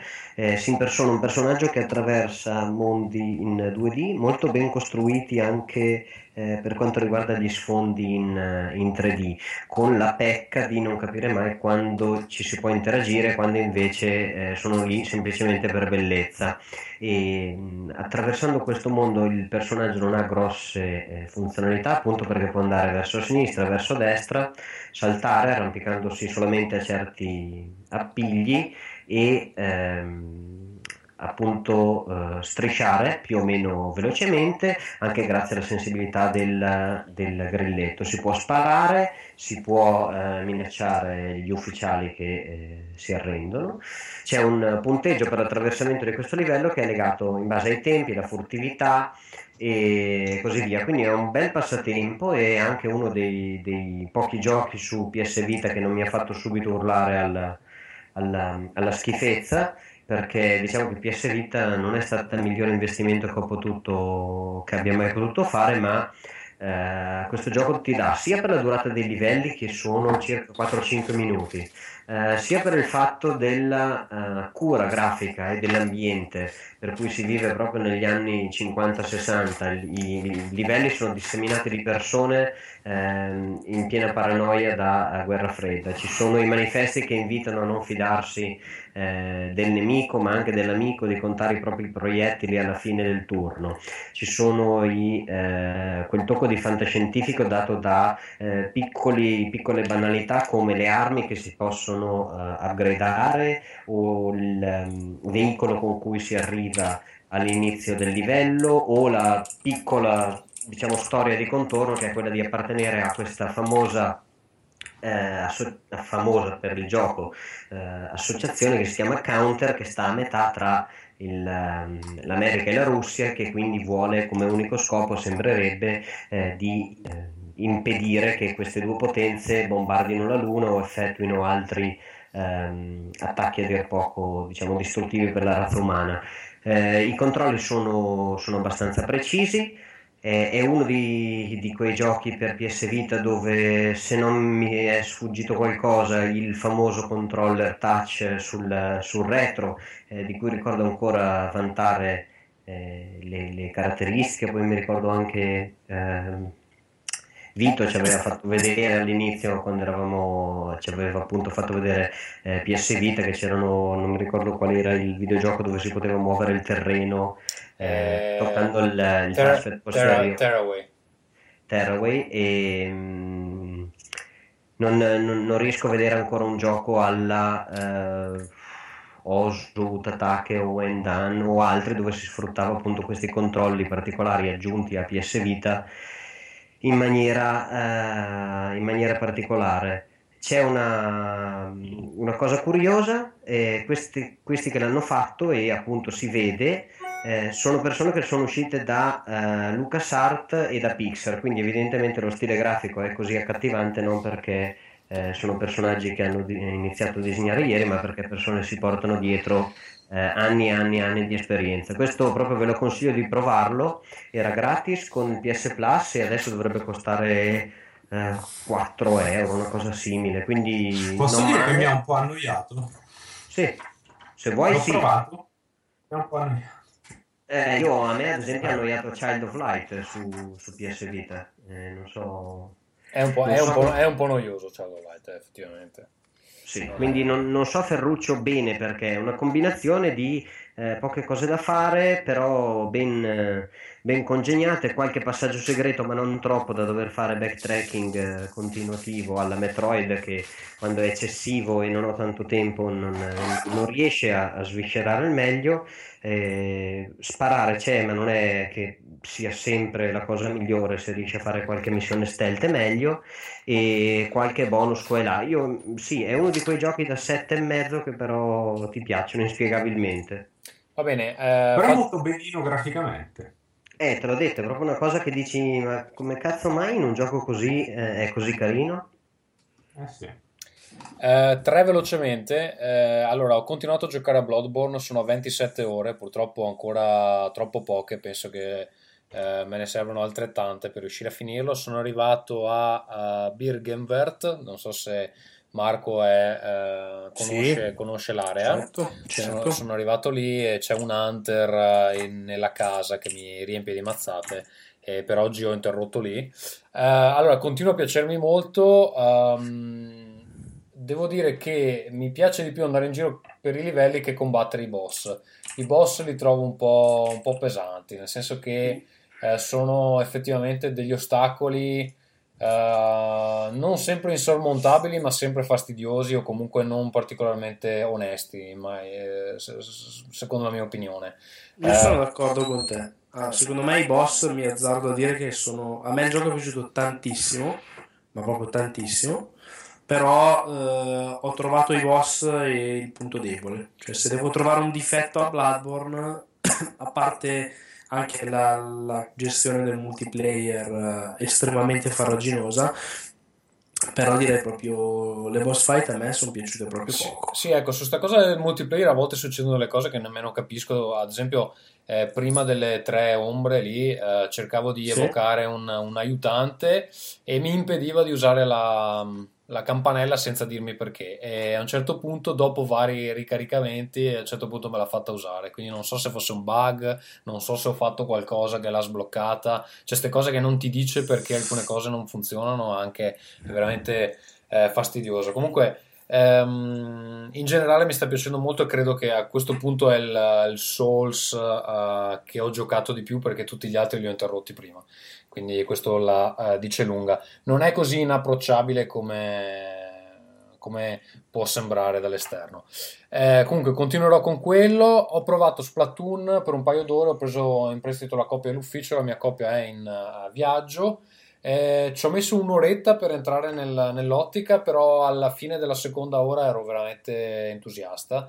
E ho fatto un paio di stage ehm, in single player, anzi sono arrivato al primo boss che mi è piaciuto molto. E, eh, e poi ho giocato Ecco, il- bravo, scusa se ti interrompo. Una cosa secondo me sorprendente anche di Splatoon, tra le altre, che il single player è fatto secondo me particolarmente bene. Sì, Nel ricor- senso che ricorda molto Mario Galaxy. Sì, sì, sì, mi aspettavo una roba proprio un po' buttata là. E invece, a parte essere utile per imparare il sistema di controllo, che ne parlavamo anche su Twitter, all'inizio è un po' spiazzante, ma poi secondo me il motion control funziona benissimo a sorpresa. Eh, ma poi è proprio pieno di idee, di ritmo, belle, belle trovate, belle cose e anticipo senza spoiler che secondo me ha tipo il boss finale più bello degli ultimi 4-5 anni come minimo. Ecco, io devo dire che il motion control non sono riuscito a digerirlo immediatamente, ho cambiato nel controllo normale con la levetta e mi sono trovato abbastanza bene. Posso riprovare quando mi arriverà la mia coppia, però ho delle serie difficoltà a capire come posizionare il controller sul grembo perché eh, cioè o lo tengo davanti alla faccia tutto il tempo No, ma va, devi stare bello comodo. Lo vabbè, appoggi quindi- le mani, appoggi le- gli avambracci sulle, sulle ginocchia. su- cioè Ripro- sulle riproverò perché così mh, di primo impatto non, non mi ha entusiasmato, non riuscivo, miravo sempre per terra e quindi vedrò insomma. Comunque mi trovo bene anche con la levetta. Devo dire che effettivamente ho, ho fatto un errore perché ti spingono immediatamente ad andare sul multiplayer però secondo me cioè, se vai subito nel multiplayer ti asfaltano un attimo. Quindi Sì, è sì, più sì, sensato provare prima alcuni dei livelli in single player per capire alcune meccaniche e poi tornare. In effetti quando ho fatto così eh, mi sono divertito molto di più con, con il multiplayer.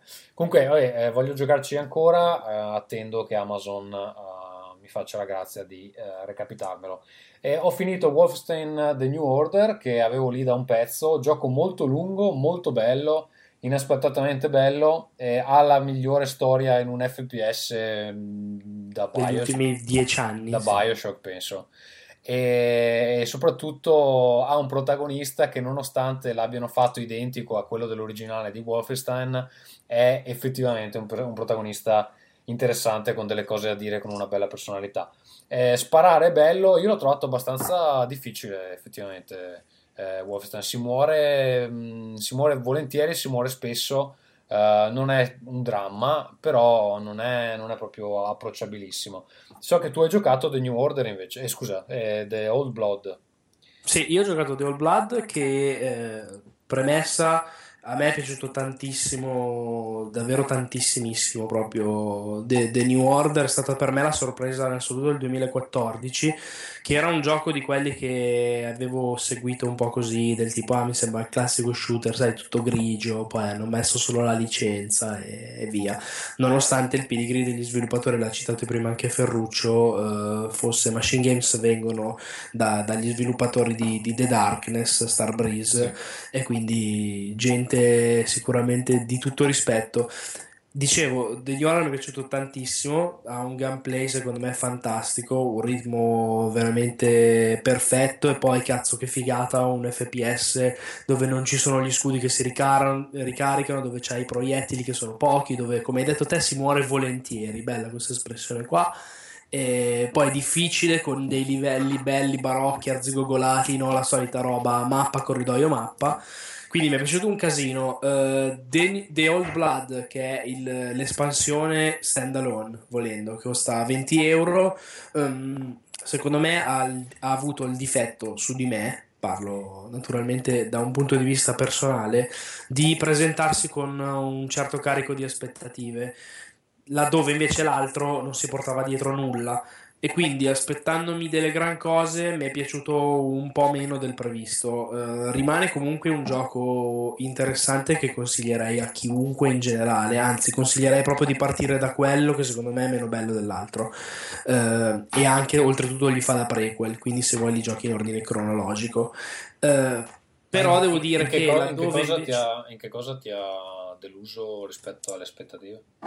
Eh, nel senso che l'altro secondo me ha eh, un grande ritmo, ha una bellissima varietà di situazioni, di scenari, è molto lungo e eh, come dire, ha una bella progressione anche in termini di storia. Una storia interessante, come dicevi tu, è anche narrata secondo me molto bene, ha delle belle cutscene, c'è questo tono qua hard boiled che mi ha ricordato un po' Marv di SimCity nel, nel- nel tipo di racconti. E invece il, il sequel, che ovviamente comunque è una produzione più piccolina, si vede, tipo la, la storia, non dico che non c'è, ma di sicuro non ci sono più le cutscene, tutto quello che si vede è in prima persona. eh, anche lo stesso Blaskovic esce molto meno come personaggio, c'è un- forse davvero un paio di, di battute e un dialogo tra due personaggi verso la fine degni di nota. E poi appunto il- tutto il, come dire, il contesto secondo me scenografico, coreografico è molto meno bello del- dell'altro. Poi si spara sempre da Dio, andare in giro col doppio shotgun e fare i massacri è fantastico. Ci sono un paio di armi nuove molto carine, C'è Hitler? però Scher- no, non c'è Hitler, assolutamente. È ambientato prima, cioè praticamente questo gioco qua, eh, tu ti fai tutta una- un percorso, dura diciamo sulle 6, 7, 8 ore più o meno, eh, e finisce esattamente con l'inizio di, di, di The New Order. E poi secondo me una cosa che eh, ho notato tradisce in una maniera, non dico goffa, però un po' evidente il fatto che sia nato questo come una successione di sfide, perché poi in realtà appunto nel gioco sono presenti queste challenge che ti permettono di rigiocare parti della campagna prendendo un voto, tra l'altro è anche sfizioso da fare, sono molto difficili prendere i voti belli, Eh, però secondo me si vede che nonostante il level design sia sempre figo, c'è un po' questa roba di ok, sono delle aree che sembrano quasi delle piccole arene messe una dopo l'altra, mentre l'altro mi era piaciuto proprio come senso più globale di sviluppo, via. Anche se chiaramente, scusa, non è giusto fare poi il paragone tra un gioco che costa 70 euro, che è stato sviluppato con eh, chissà quanti milioni di dollari, con un team molto più grande e in 2-3 anni rispetto a un'espansione, chiaro. Va bene. Eh, ultima cosa ehm, che posso dire, poi ehm, Marco, se non hai qualcosa da aggiungere a Bloodborne, che ho visto che ce l'ha in scaletta, ehm, andrei, andrei con la posta. Eh, volevo dire due cose su The Vanishing of Ethan Carter, che in realtà ho finito eh, prima della precedente puntata, ma mi sono dimenticato di metterlo in scaletta. È un eh, gioco in prima persona eh, sviluppato da uno studio indie che si chiama The Astronauts. Eh, dura un 5-6 ore ed ha una grafica della Madonna, ma proprio pazzesca. Eh, utilizzano una tecnica particolare, insomma, se vi interessa potete, potete cercare. Comunque è molto simile al, beh, insomma, non è proprio fotorealistica, però è incredibile insomma, rispetto alle dimensioni dello studio. Eh, si tratta di eh, un eh, Unreal Engine 4, no? Mi pare. mm, che io sappia no. Ah, ok. Forse, forse mi sbaglio, eh? però mm, No, usa Unreal 4, sì. Ok, allora mi sto ricordando delle stronzate. Comunque, vabbè, è estremamente bello da vedere, eh, molto atmosferico, ambientato in un paesino di eh, montagna eh, dove eh, ci sono state una serie di omicidi che il protagonista deve investigare. È- eh, si tratta sostanzialmente di un- una specie di puzzle game eh, dove bisogna ricostruire ehm, come sono avvenuti questi omicidi e poi c'è tutta eh, una trama eh, soprannaturale di sottofondo. Allora, ehm, la trama... Ghost Trick, tipo Ghost Trick. L'avete giocato Ghost Trick? Se- ho presente qual è, credo, credo che, il, che il meccanismo sia simile perché anche lì, anche lì dovevi, dovevi, eh, cercare di capire come era morta una persona, giusto? Sì, sì, sì. Io l'ho ho- giocato, è bellissimo. Bellissimo, sì. Era bellissimo quel gioco, cazzo. Ecco. Le animazioni poi aveva pazzesco. Allora, devo dire, The Vanishing of Ethan Carter, ehm, alla fine del gioco eh, la trama è chiara, ma è estremamente convoluta, nel senso che non è quello che sembra e non è neanche quello che sembra a metà. Ehm, eh, non- È quello che sembra alla fine. È quello che sembra alla fine. Ci ho dovuto pensare un po', eh, non è, non è proprio lineare, non è che te la spiattellano in faccia, ci ho dovuto pensare un po', ma mi è piaciuto molto. Ehm, ripeto, le- le- i panorami sono incredibili, gli enigmi che ci sono sono moderatamente difficili. Devo dire la verità, eh, che eh, per farvi un esempio, uno dei primi che si incontrano è un enigma in una casa dove bisogna eh, trovare una, eh, beh, forse è uno spoiler, comunque bisogna ehm, fare delle cose in un determinato ordine, ecco, diciamo. E l'unico modo che io ho trovato per, per capire qual è l'ordine è provare e riprovare fino a eh, quando non si capisce. Il problema è che bisogna imbroccare la combinazione giusta di quasi 10 elementi, che se ci pensate è una quantità di, di- di opzioni veramente spropositata. E in un paio di occasioni ho dovuto guardarmi una guida perché veramente non ne uscivo. Ehm, secondo me anche eccessivamente ehm, elaborati, eh, però so- sono pochi, sono molto elaborati, quindi magari a qualcuno eh, piace, piace così. I personaggi sono abbastanza interessanti, secondo me più la trama in generale è interessante, perché succedono un sacco di cose strane che uno dice, "Vabbè, ma che cazzo sto guardando? E, mm, e niente, eh, non costa molto, credo che si trovi a 5-6 euro ormai. E vedo il, pre- il prezzo giusto sarebbe 18,99, vedo adesso su Steam, ma è spesso in, in sconto, quindi ehm, lo consiglio. Se non abbiamo altro, ragazzi, io andrei alla eh, posta. Sì. Vai.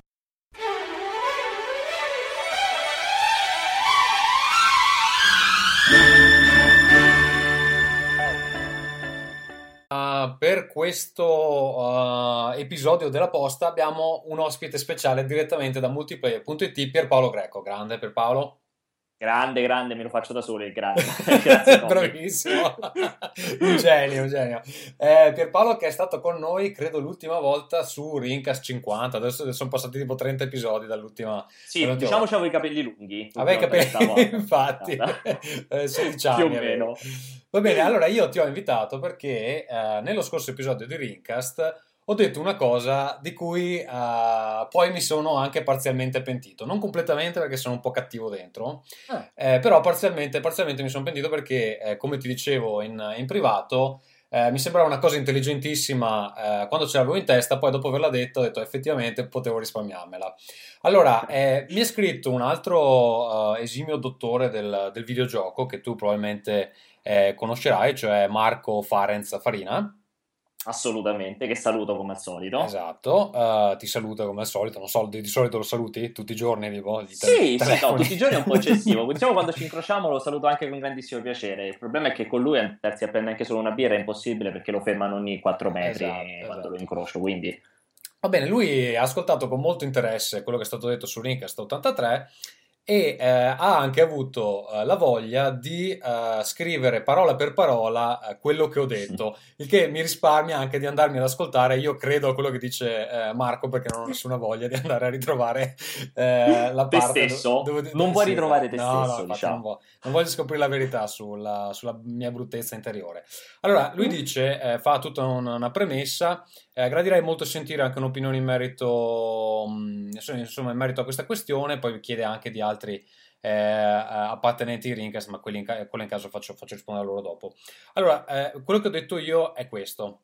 Mi è capitato di parlare con i ragazzi di multiplayer.it che molto onestamente mi hanno detto che se a questo titolo al posto di 93.1 mettiamo 92.8 succede un casino. E quindi piuttosto che far succedere il casino gli danno il voto che la gente vuole leggere e poi si scrivono una recensione di 36 pagine che il 2% dei lettori alla fine legge perché tutto il discorso verte sempre sul voto. Chiaramente si inserisce nelle dinamiche necessarie al mantenimento del sito, cioè che più la gente litiga, meglio è. Però è chiaro che non è una critica che fa bene all'industria, secondo me. Questa è la frase da me enunciata. Allora, eh, io so che alcuni dei tuoi lettori, fan, eh, amanti, ti hanno fatto notare che cazzo ha detto sto qua, è vero?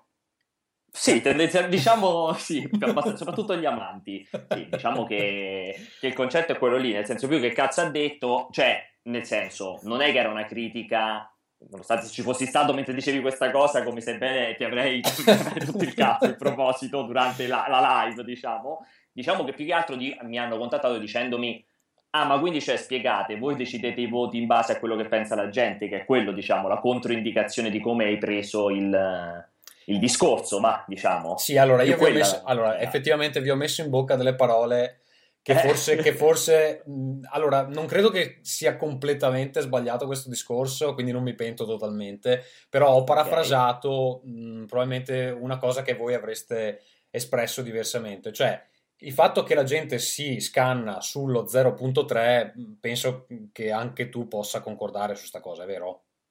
Assolutamente, che, Ecco. che scusami se ti interrompo, tanto poi tu tranquillamente mi sali sopra senza problemi. Che il concetto è che secondo me bene, se in, in in quella frase lì, cioè sono due cose incrociate, è un po' la cosa brutta, fra virgolette, che sembra che quello che scriviamo poi lì dentro più di tanto non conta un cazzo, sia per noi che lo scriviamo, sia per chi lo legge, perché tanto conta solo il voto. Quindi sembrava più diventare come dire state lì a scartabellarvi, a decidere che tipo di voto dare in base a quello che sceglie la gente, poi tanto ci infilate sotto la recensione di 40.000 caratteri, chi se ne frega.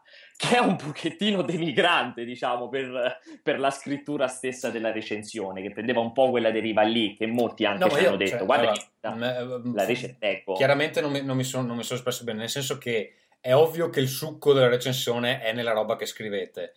Eh, quello che intendevo è che comunque, indipendentemente dalle 36 pagine di critica dettagliatissima, Certo, molta il gente proprio verte sul voto. le salta e va, e va a litigare sul voto. Questo è indubbio, questo è indubbio, quindi questo qua lo confermo, lo sottolineo, è una cosa che sempre ci lamentiamo, cioè eh, il famoso dibattito perché avete dato, vabbè, mo senza fare giochi o nomi precisi, 9.2 a questo e 9.2 a quello, quando a quell'altro avete messo fra i contro che scatta, invece in questo non l'avete preso in considerazione, cioè il fatto di voto uguale vuol dire necessariamente stessi pro e stessi contro, comunque stessi difetti e stessi bonus, diciamo, al gioco. Quello è un problema che abbiamo, che continuerò a sottolineare, perché nessuno legge il pezzo e quindi nessuno sa qual è la differenza di valore fra il 9.2 del gioco X e il 9.2 del gioco Y, che possono essere completamente su strade diverse.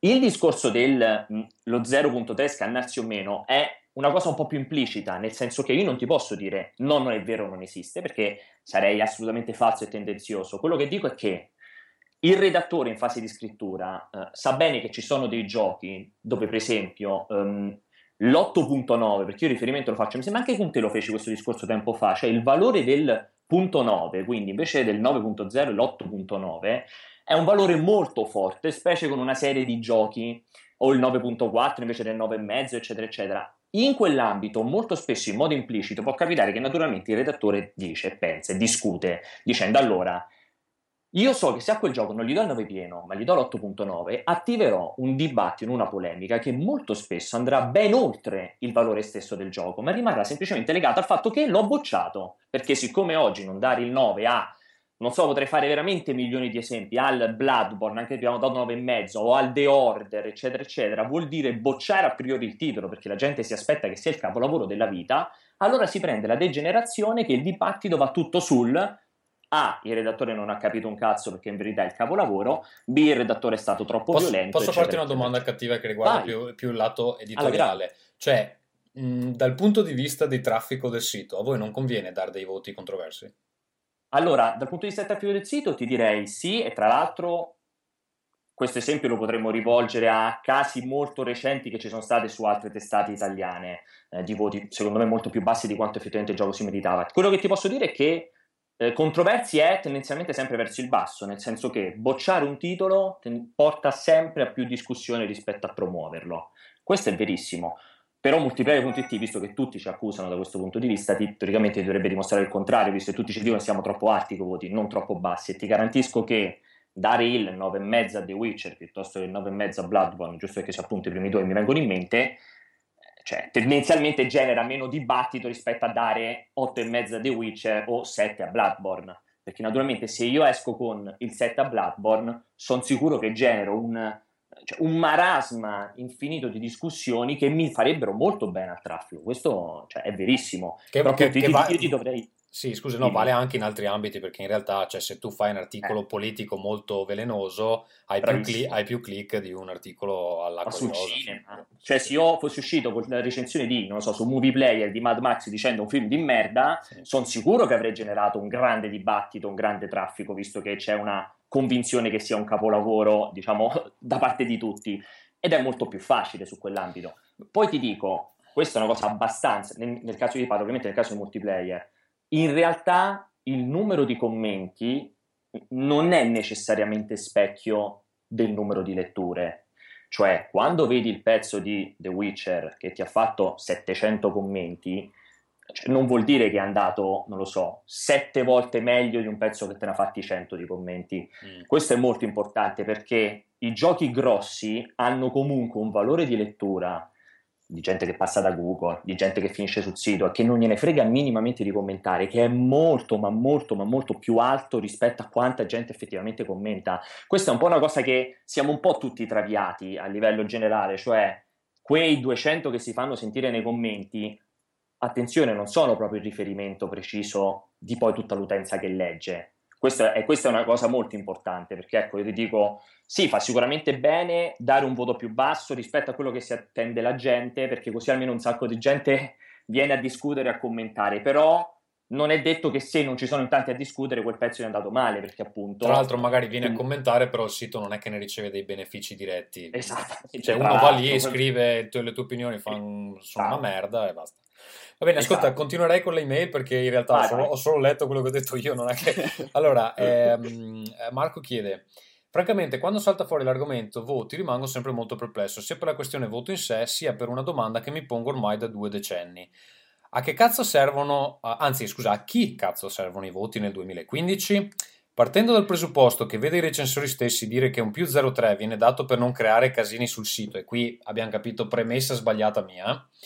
Ehm, Ti devi fidare naturalmente, Tommy, cioè... No, vabbè, io ti cioè, ti Cioè, dico che effettivamente dopo averlo detto ho pensato, "Mm, forse non l'ho messa proprio benissimo, non, non mi pareva molto, eh, molto onesta come presa. Al momento mi è venuta così come sbotto, però effettivamente mi rendo conto che forse non è come l'ho messa. Al contrario, sì, ti ripeto, al contrario non ti voglio dire che non è vero, perché dare più basso continuo a ripetere che ci può stare, eh? Ci può stare assolutamente. Dare più alto, mh, cioè, da mi- dal mio storico ti dico che non conta dare più alto, se devo essere sincero. Anzi, certe volte è pure peggio.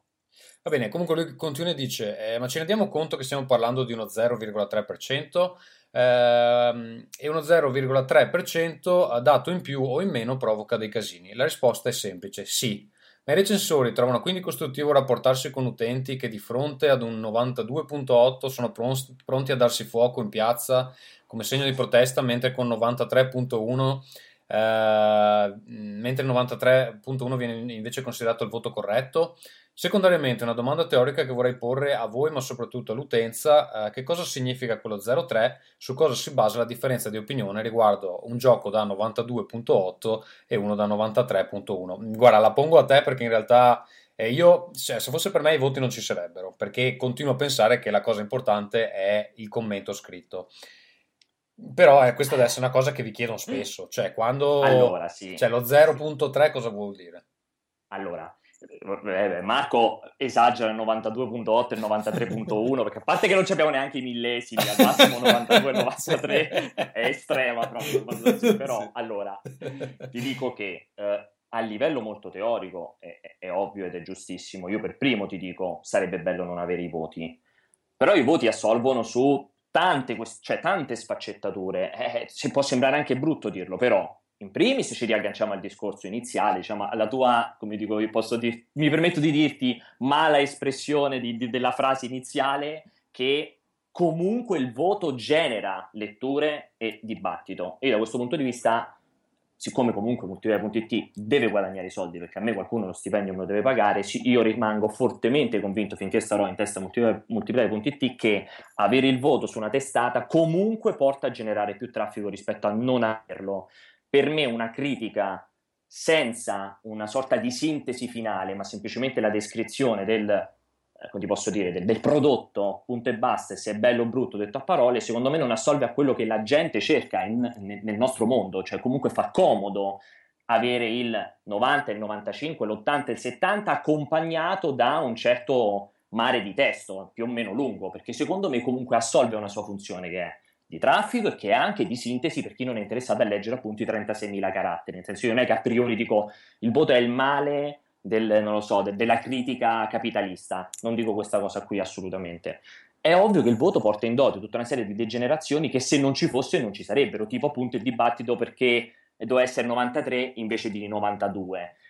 Eh, purtroppo quello è ineliminabile che secondo me non è che è sbagliato quel discorso, è che si è acuito tantissimo nell'ultima, diciamo nelle ultime due generazioni, perché comunque è, è diventata sempre più forte l'attaccamento a chi, invest- a chi, ha fatto l'investimento sulla macchina, l'attaccamento a, al prodotto, cioè siccome su Assassin's Creed Unity ci ha investito tantissimo del mio pensiero, del mio attaccamento alla maglia, della mia convinzione che sia l'Assassin's Creed più bello di tutti i tempi. Per non sembrare un coglione, mi brucia dentro. Devi, devi, ho fatto devi... il pre-order, ho fatto tutto, mi brucia dentro quando mi dicono eh, in verità è da 8, in verità è da 7, in verità è da 8 e mezzo, mentre io mi aspettavo il 9 pieno. Che è un po' la dinamica è... tipo fra utenti iPhone e utenti Android. Chi esatto, bravissimo. Chi ha un iPhone deve cioè, difendere l'acquisto rispetto a, priori, a chi ha un Android e viceversa. A priori.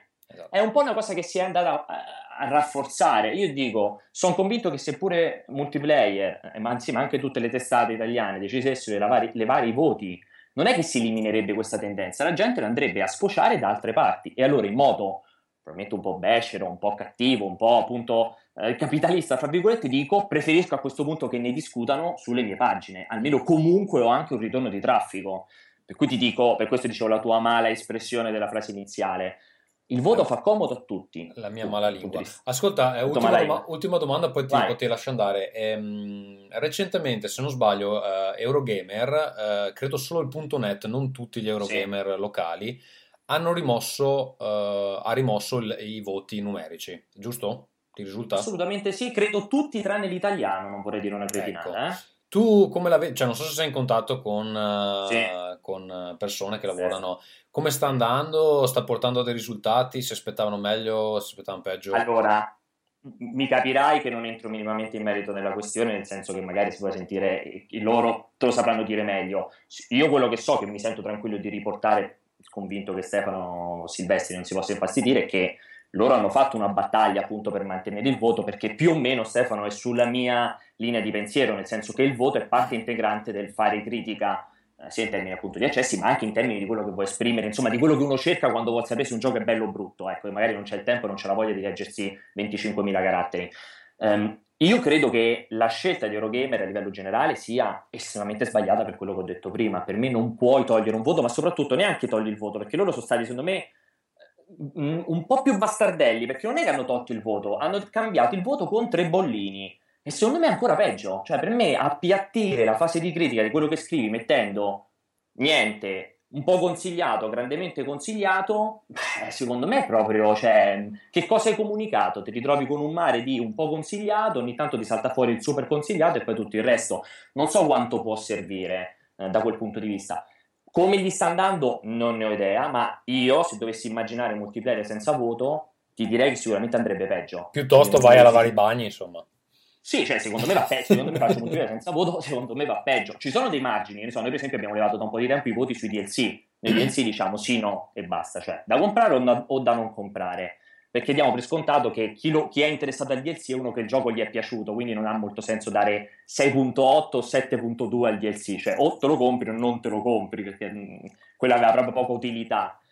Però ti devo dire, sicuramente io sembra una cazzata, io l'ho percepito un po' di ricaduta negativa per il fatto che abbiamo tolto il voto numerico lì, che per me è proprio inutile. Cioè, per me sul DLC è proprio inutile il voto numerico, non serve a niente. Però, E- per esempio, abbiamo avuto un po' di ricaduta E sta cosa dei, dei voti in aggiorn- continuo aggiornamento, che è una cosa che fa, Quello- fa Polygon, Polygon ad esempio. Pure quello mi fa proprio. Io sono super. Tu lo sai, sono proprio super estremista, mi fa, mi fa ancora più cagare. Cioè, a me questa cosa che cambi il voto in base al tipo di aggiornamento, dando per scontato che la persona segue nel tempo il titolo, quindi si ricorda quanto gli aveva dato prima per sapere che poi ha migliorato. Per me tutta quella roba lì è ancora più mazzana. Io lavoro un prodotto quando mi è arrivato in mano come la gente se lo trova in negozio.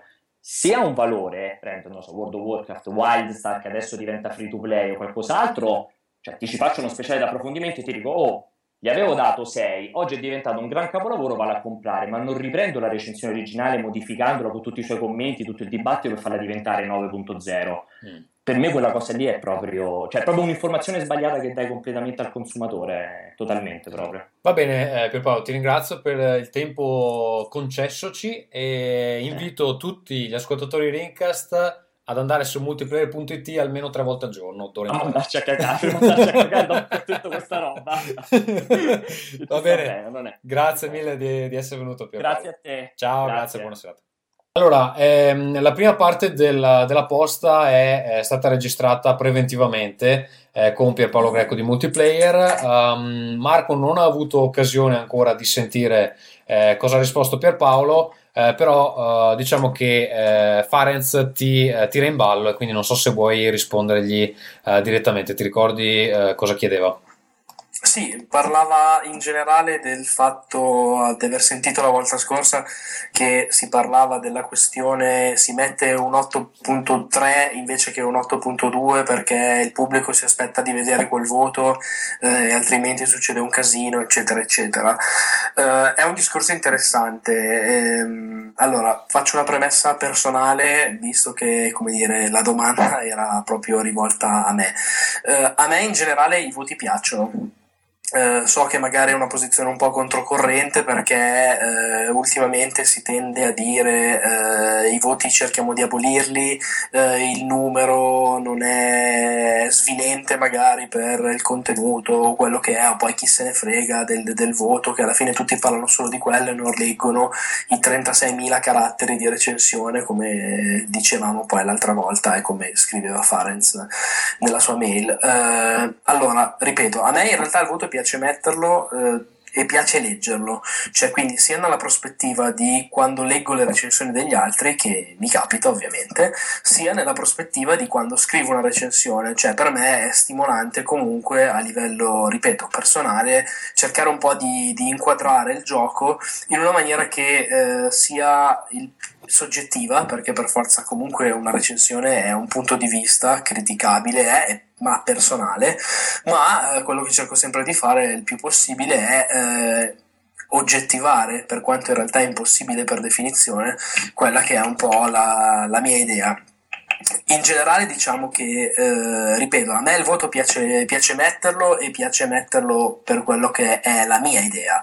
Eh, non, mi, non, mi, è mai capitato di mettere, non lo dico per paraculaggine o chissà che cosa, di mettere un voto eh, per quello che, come dire, pensando a quello che eh, si sarebbe aspettata di leggere la gente o che eh, sinceramente ve- cioè, capisco il discorso, con questo non, eh, non, voglio fare un attacco a multiplayer, come dire, loro fanno le cose perché, come dire, per accontentare la gente, invece noi... Allora, de- devo dire che Pierpaolo ha parzialmente smentito la mia versione dei fatti, però insomma lo sentirai nell'episodio ah, completo okay, magari. Sì. Eh, comunque, in generale, quello che io dico è, eh, secondo me, ripeto, posso che il voto eh, da un lato è espressione, di, espressione finale eh, coincisa è un numerello che idealmente dovrebbe essere poi il finale eh, il numerello è argomentato prima da una cascata di roba che ci metti 5 ore a scrivere.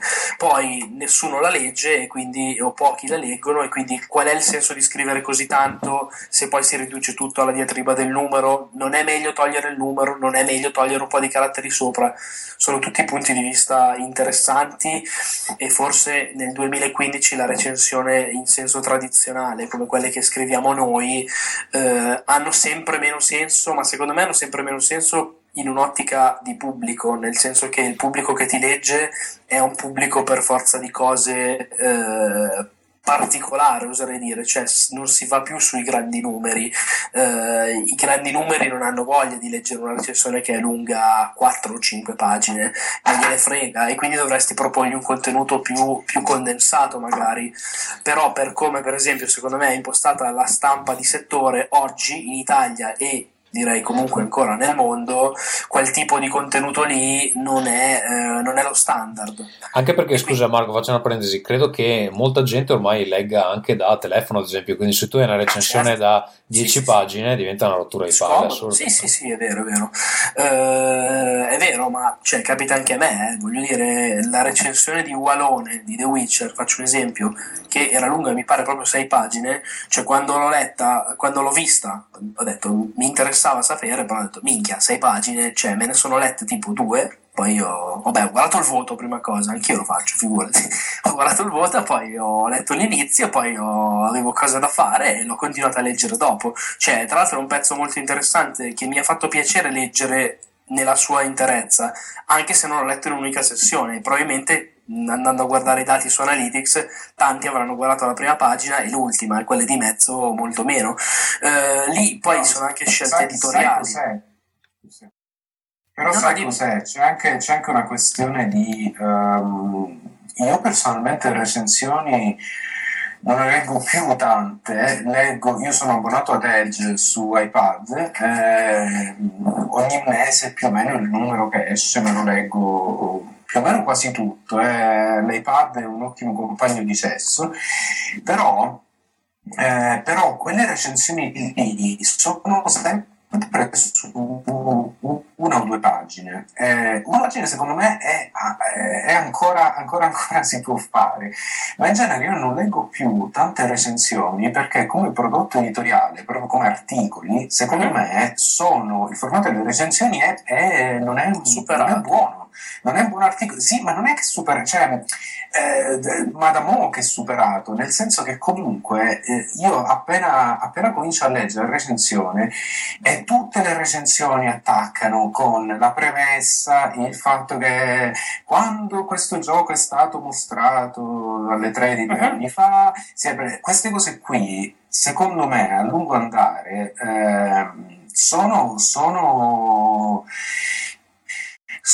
sono completamente irrilevanti, cioè non, eh, io, io, vorrei leggere articoli che, eh, che, rispettino un po' quello che è il, lo standard giornalistico che, che c'è in qualsiasi, altro, in qualsiasi, altro, ambito. Cioè se tu ti pigli un articolo, non lo so, dell'Atlantic o dell'Economist, non, non attaccano il pippone ogni volta sempre con lo stesso schema e io questo capisco pure, capisco pure perché questa, questa, struttura esiste, esiste perché se no eh, non, non, si riuscirebbe a scrivere una recensione in tre ore, cioè, dovresti dovresti mettere 12 e non è ovviamente fattibile, però, questo, però rimane il fatto che per me la stragrande maggioranza delle, delle, dei siti o delle riviste di videogiochi hanno prodotti editoriali scarsi, per quanto le recensioni siano scritte bene, nel senso proprio di, di cioè, quella struttura lì, esatto, nel senso della forma è proprio la forma che secondo me è, è problematica perché la forma è quella che ti fa la, alla fine va eh, a parlare dei pregi del gioco, dei difetti del gioco e, e, e questo formato qui è, è noioso, è, è noioso, cioè a quel punto basta, eh, basta, dire, basta riassumere tutto in cinque righe ed è praticamente la stessa cosa, perché poi che i controlli siano buoni, lo vedo quando ci gioco, se ci gioco, se mi interessa. Eh, però devi diment- non ti devi dimenticare che i- le recensioni idealmente dovrebbero essere un, un aiuto all'acquisto e quindi magari Eh, lo so, ma poi lo vede da solo e si fa una sua idea, Esatto. certo, No, sempre. ma l'aiuto all'acquisto, la decisione dell'acquisto secondo me non avviene dopo che hai letto la recensione, avviene già, già quando leggi la recensione c'hai un certo eh, pregiudizio, appunto, ma poi dipende da quanto ti fidi della, di quella pubblicazione lì. Non è che c'è la recensione a caso su internet e, e fai una decisione, no? Infatti, infatti credo che la, come dire, l'autorevolezza del, del sito e la firma soprattutto perché io penso che più almeno io personalmente come lettore più che dire ah mi piace leggere Eurogamer mi piace leggere tipo IGN non mi piace cioè, a me piaceva un sacco Eurogamer un tempo adesso non mi piace più neanche Eurogamer però vabbè eh, quello che mh, credo sia importante sono le firme cioè mi piace ridurre ed è per quello per cui non mi piace Edge ad esempio che non firmano e quindi chi è? boh a me non piace oltre alla spocchia, come dire, imperante che, che domina. Vabbè, insomma, punti di vista. Eh, no, però secondo me eh, lì l'avere, il seguire una, una persona, il sapere un po' quello che può essere il suo gusto e l'avvicinarsi magari al proprio, no? Cioè, la Mottura è un pirla, quindi non, non lo ascolto, o magari Mottura gli piacciono gli action e ha lo stesso gusto di come piacciono a me, e quindi magari una sua recensione che parla di Bayonetta 2 mi, mi fido, hai capito? E infatti, infatti è lo stesso motivo per cui le personalità su YouTube hanno un tale seguito, perché la gente non ha bisogno della recensione approfondita da 10 minuti, se il tizio in questione dice che, che gli piace, ehm, loro si fidano e pigliano il gioco. Beh, ma guarda che anche tu, Ferruccio, tu, anche tu, Ferruccio, ispiri generazioni di, di bambini e adulti con le tue raccomandazioni. a, a non evolversi. No, io se, se- se- se posso volevo dire solo due cose. Uno che quando siamo a livello di riconoscere la firma che diceva Marco siamo già a livelli abbastanza avanzati. Una persona dice ho guardato 10 recensioni di Mottura e mi piace anche l'undicesima perché so che eh, scriverà cose analoghe a come la penso. Avanzato in che Sentite? senso? Avanzato di pubblico? Avanzato di pubblico che sa quello Sì, che sta facendo. Sì, E- sì, hai, rag- hai ragione, è una consapevolezza che mediamente non c'è. No, è una consapevolezza di un numero ristretto di persone che guardano un numero ristretto di siti rispetto alla, alla- alla, diciamo, al pubblico mainstream. Cioè, io mi immagino che il problema sia anche il numero 9 dato a un videogioco sulla sezione, tra virgolette, cultura del Corriere della Sera. Quello è un problema perché mette 60 battute, il numero in grosso e ha chiuso la recensione di, di The Witcher o di GTA. Quello è più il problema. E l'altro discorso è che la gente ha ancora il problema di questo secondo me deve prendere 10, loro hanno messo 9,3, non capiscono un cazzo e Questo gli totalmente. riempio di insulti. Questo il problema è questo, che la gente non riesce a dire questa persona, siccome è un cretino o perché forse è più intelligente di me o perché la vede in maniera diversa, ha dato un altro punto. Siamo ancora alla gente che ha il problema che se questi scrivono qualcosa di diverso da loro, che lo scrivono in parole e in parole il dramma non succede perché sti ritardati non leggono. Non leggono, sì, sì. In numero succede perché così è più facile da più commentare. lampante, certo. Esatto, è un, è un sommario, però io mi immagino che se avessi letto tutta la recensione di, di Walone in ogni punto e eh, se un giorno riusci- eh, riuscissi o riuscirò a giocare The Witcher 3 probabilmente qualcosa ci sarà sentirei non mi piace e che devi giocare con un altro giocatore o qualcos'altro magari dico ah, cavolo ti è piaciuto eh, ha fatto cagare però con loro è molto più facile quindi vabbè, gente si confronti, ma che ci sia questa veemenza di no, il decimale deve essere così, il decimale deve essere così, è, è, è sintomo che quello che stai facendo è, non lo so, è critica di settore, ma non, non particolarmente intelligente. Quando la gente dirà, oh, il voto sarà stato anche sbagliato, però più o meno le due o tre cose che gli sono piaciute sono piaciute anche a me, faremo un passo avanti. Per adesso quella io la vedo ancora come sterile polemica. Sì, quando Farenz mi scrive eh, può essere svilente per il commentatore, certo, prova a dire a Walone, hai scritto un bellissimo articolo, però tutti i commenti sono sul fatto che sono due decimali in meno. Anche lui si sentirà, cazzo, ho scritto come un cretino, ho corretto, ricorretto, ho riguardato se ha senso, se descrivo tutto, se do due approcci alla stessa opzione che lo sviluppatore ha scelto, ipotizzando il perché ha fatto questo o il perché non ha fatto quell'altro e quant'altro, e poi un, un branco di, di assatanati mi viene a criticare per il voto o in altri articoli famosi che adesso non ricordo dove la gente si è, si è litigata con i voti. Certo che è svilente, immagino che a un certo punto uno possa anche eh, mollare tutto e dire vaffanculo, non scrivo più le recensioni se, se devo Ma sai, essere dipende criticato. anche però questo si dovrebbe svicolare. Eh, una cosa però, secondo me, occhio perché, eh, come dire, dipende anche tanto da- dalla soggettività delle persone. Ti faccio un esempio, a me come, come persona, come, come editor, eh, siccome vengo comunque storicamente dai forum, a me piace tuttora eh, interagire sui forum, eccetera, quindi ho quel tipo di formazione lì, se vuoi. Eh, quindi a me, per esempio, i commenti piacciono molto, cerco sempre di rispondere a tutti, di, eh, anche se naturalmente ricevo delle critiche o se mi viene da dire sì, vabbè, ma vaffanculo, come dicevi tu, no? Capita.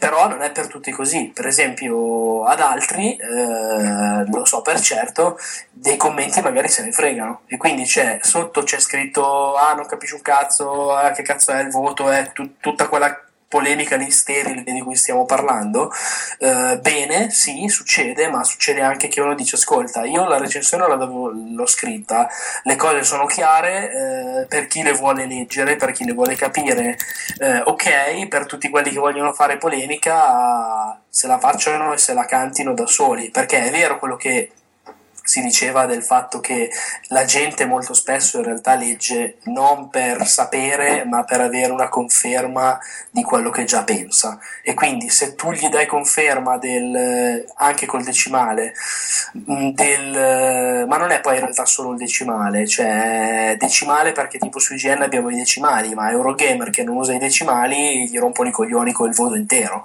Eh, però nel senso la gente gli rompe i coglioni perché eh, si è fatta già un'idea de- di quel gioco e se tu gli dici che il gioco X non è non corrisponde al valore che lui si aspettava a una certa fetta di pubblico sicuramente sbarella eh, sì è così è vero però cioè, chi- Sì, cosa qual è, la qual è l'arma, qual è l'arma del recensore? che Continuare ad andare avanti. Non puoi mica dargliela vinta, no? Cioè, puoi mica dire allora adesso do 10 perché tutti i fan di no, Witcher ma 3 mi vengono, ma no, ma vengono a quello prendere. mai. Ma quello mai, anche perché tanto guarda, io ho imparato una cosa, sono boh, 11 anni che faccio più o meno questa- questo lavoro, tra virgolette, eh, perché per me non è un lavoro principale, eh, però eh, cioè, non potrai mai mettere d'accordo tutti, mai. Ma perché nessuna opinione mette d'accordo tutti in qualsiasi ambito, cioè se parliamo di calcio, parliamo di musica, parliamo par- di politica, parliamo di qualsiasi cosa, cioè una cosa che piace a me a te non piace, poi magari ci sono cose tipo Mad Max, abbiamo citato prima, che possono avere eh, critical acclaim, no? Eh, consenso universale, ma tanto troveremo qualcuno a cui non è piaciuto Mad Max e quindi cioè, si può parlare di tutto e del contrario di tutto. A me piace espormi nel, nel- nel comunicare magari anche in maniera se volete più personale spero nei miei pezzi quella che è la mia opinione e poi discuterla sotto confrontarmi eh, e parlarne.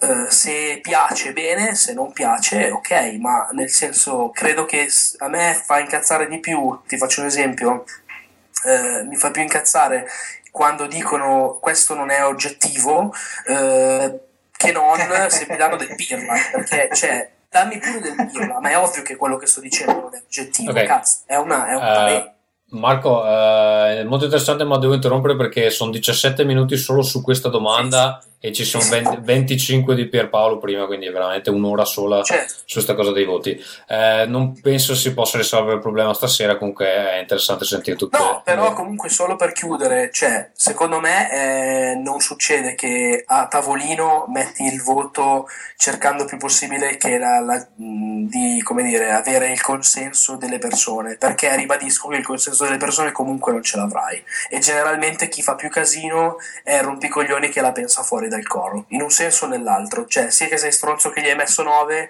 sia che non capisci un cazzo perché gli dovevi mettere di più. Quindi Va bene, allora vorrei eh, dirvi che è tornato Simone che eh, si è assicurato che i suoi pargoli sono in buone mani, vero Simone? Ok, Eh, allora leggerei l'email di Nicola Zanetti. Scrivo per fare i complimenti a Rincas che è tornato a essere davvero un piacere da ascoltare. Ottime le presenze di Simone e Marco che oltre a essere simpatici e competenti rendono più variegato il punto di vista del podcast che era diventato parecchio sonicentrico negli ultimi tempi. E però vorrei fare un appunto a Gazzu che nell'ultimo podcast aveva detto come Microsoft avesse mollato la 360 anni fa. Beh, è vero che nel 2013 non c'è stato quasi nulla di rilevante per la vecchia 360, a differenza di quanto è successo a PS3.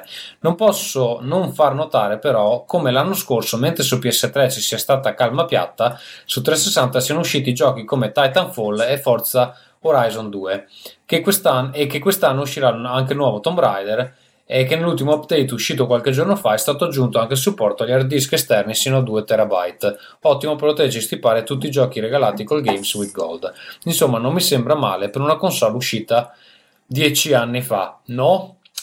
Beh, eh, allora può essere un problema mio personale, nel senso che ho, ho ricomprato la 360 eh, dopo che mi si è spaccata quella originale, però in realtà non la sto utilizzando per niente, nonostante io abbia comunque ancora alcuni giochi comprati e poi abbandonati e che fondamentalmente non finirò mai. Non finirò, barra inizierò mai perché alcuni penso di averli proprio appena scartati. Eh, però mi sembra, mi sembra evidente che in questo momento Microsoft abbia delle gatte da pelare eh, più consistenti del, del supporto al 360 quindi è vero che è uscito Titanfall non era la piattaforma principale di riferimento come non è la piattaforma principale di riferimento il Tomb Raider se uscirà su 360 cosa che peraltro nemmeno sapevo um, quindi sì sono dei port sì, per, per... uscirà ma ci sono voci che non esce più, eh. Ok, so, so, sono po- porting magari fatti per supportare la larga base installata. Uh, detto questo, non, uh, non si traducono in un supporto vero e proprio, cioè non è che ti arriva l'esclusiva per 360 a questo punto. Eh, la piattaforma di riferimento è Xbox One se, eh, se sopravvive il 2015, 15, di cui non, cosa di cui non sono particolarmente sicuro. Non so se. Uh, Ferruccio, te come ti senti questa cosa che fanno Ferruccio e Michele? Come vi sentite eh, rispetto ai complimenti fatti a Simone e Marco e alle accuse di sonicentrismo? Io un po', devo dire la verità, un po' mi sono sentito tirato in causa, ma eh, come padre Dante dice, non ti curar di loro, eccetera, eccetera. Va bene. Uh, Michele, qualche commento a proposito? No, eh sì, lo so che sono più orientato verso Sony e Nintendo, però non ho niente di Microsoft adesso che mi sconfinferli, quindi sì, eh, bravo, bella critica, però datemi qualcosa da giocare e la prendo l'Xbox Ci aspettiamo One. un uh, Games for Windows uh, 2 alle 3? Um, boh. Games for Windows 2 forse Windows 10 o altro ma è un po' che la menano che vogliono unire di tutto. Adesso la menano con le DirectX 12 continuano anche, a menare che qualcosa ah, per Xbox One. Sì anche, anche, con l'Xbox su PC che non ho ben capito esattamente cosa comporti. Eh, cioè okay, puoi fare lo stream de, dei giochi da Xbox One a PC da One a PC che è veramente la cosa più inutile del mondo. sì, non ha molto senso sta cosa, effettivamente. Cioè, sai tutti questi giochi su Xbox One che non ci sono su PC, tutti e due. Posso solo dire una roba su, sul discorso di Microsoft con 360? Sì. Vai. Secondo me in realtà il problema è che più che l'anno scorso siano usciti Titanfall e che forse queste- durante queste vacanze esca Tomb Raider, il problema vero è che Microsoft ha a un certo punto mollato il colpo in maniera piuttosto sciocca, anche secondo me. Eh, quando aveva un certo vantaggio su PlayStation, aveva un certo tipo di installato e soprattutto di uscite, eh, da lì in poi per secondo me in realtà scombussolamenti interni di Microsoft come, corporation che poi si sono visti con la politica di Xbox One a dir poco confusa eh, in realtà già prima loro hanno mollato il colpo. E la colpa vera secondo me è che eh, cioè il merito se vogliamo un po' è che sì sono usciti i giochi l'anno scorso ma in realtà il demerito è che hanno smesso di far uscire eh, cose first party importanti tempo fa. Cioè mi ricordo che l'ultima uscita è stata Gears of War Judgment che tra l'altro a molti non è nemmeno piaciuto. Ma prima di quello e dopo di quello eh, il sonno laddove invece su PlayStation 3 che era partita male invece eh, sono continuati a uscire grandi giochi cioè da The Last of Us alla roba di David Cage che poi a me fa cagare però vabbè cioè oggettivamente è uscita eh, tante, tante produzioni, cioè penso anche tipo a un gioco bellissimo che non è nessuno, Puppeteer, cioè quelle cose lì non ci sono state più su Xbox. E quindi è lì secondo Eh, me però secondo me, secondo me fra qualche, secondo me fra qualche anno verrà fuori che cioè, secondo me ci, ci- ci sono robe di politica interna di Microsoft Sì, che ma non vi ricordate No, no, e- successo l'anno scorso su, su, su Xbox? Cosa? Che se n'è andato, com'è che si chiama? Il, Eh sì, sarà andato Matrix, no? Perché? Sì, altri che è andato in Zinga, sì sì sì, eh, ma hai voglia, se ne sono andati tutti all'hard, cioè lì palesemente la compagnia ha cambiato, eh, ha cambiato priorità, no, cioè proprio il gaming è diventato una roba che massi sti cazzi, cioè eh, si vede che è così e tra l'altro secondo me comunque hanno delle figure che lavorano bene, cioè perché Major Nelson a livello di comunicazione e eh, Phil Harrison, cioè che cosa gli vuoi dire? Phil Spencer, scusate, che cosa gli vuoi dire? Cioè, sono comunque, secondo me, anche onesti nel, nel modo di porsi. E poi, però, non, non possono fare miracoli. Va bene, ehm, Simone, vuoi leggere l'ultima email così sentiamo un po' la tua voce? La verità. Allora, aspetta che prendo la scaletta e come. Me- Metti il microfono vicino. Insomma, se- se- sem- sembri in mezzo alla stanza, ma? Non ho cambiato nulla. Allora, forse perché non parlavo da tanto quindi Skype ha le impostazioni automatiche. Salve la serie Rincast, è passata solo una puntata, l'ultima volta che ho scritto e in astinenza del vostro podcast mi sono consolato con le vecchie puntate. Risparmio i miei complimenti e i ringraziamenti per quello che fate, visto che in caso contrario questa me rischierebbe di diventare un'enciclopedia. Sono stato felicissimo con i consigli che mi avete dato la volta precedente e le farò tesoro per sempre. Ho anche finito di programmare il progetto di cui vi ho parlato. Vi allego un link da cui scaricarlo nel caso voleste provarlo. C'è un link. Lo leggo? no, eh, ab- oddio, vabbè, il link magari cerco di metterlo sulla scaletta di Ring, sotto la scaletta di Ring se mi ricordo, così la possono provare anche gli amici a casa. Ok, ed ora una domanda che mi parte dal cuore. Una PlayStation Vita acquistata con pre-order e, escluse poche eccezioni, la console si è rivelata un continuo fallimento. Esclusive che si comprano sulle dita della mano, un'offranza generale di Sony, ambiguità nell'utilizzo di molte applicazioni principali e molto altro. Dal momento che non sento parlare spesso della vita da voi, vorrei sapere cosa pensate in generale della politica che Sony ha adottato nei riguardi della console dall'inizio, in cui ha pompato enormemente le funzionalità social quasi inesistenti nella piattaforma fino alla fine, in cui la vita si ritrova ad essere un mero device per lo streaming della PS4. Spero che qualcuno di voi sappia cosa significa avere una potentissima Vita tra le mani che funge da zerbino della PS4. In caso contrario sono felice di aver espresso tutto il rancore da un paio d'anni per per la console. Un saluto a tutti voi, vi seguirò fino alla tomba, Vincenzo Canfora. Allora, eh, Ferruccio- Posso dire una cosa, perché Sì. qui c'è scritto che, eh, scusa, al momento che non sento parlare spesso della vita da voi, beh, scusa, non è vero, facciamo delle case ogni giorno che la nostra vita varia. Acc- accidenti che battutona, eh Simone. Molto bella. Eh? È anche tornata la voce robotica così per, eh, per festeggiare. Eh, Ferruccio, tu eh, il suo gioco l'hai provato, vero? Sì, sì, ho provato il, il suo gioco che si chiama Joseph capito, sì.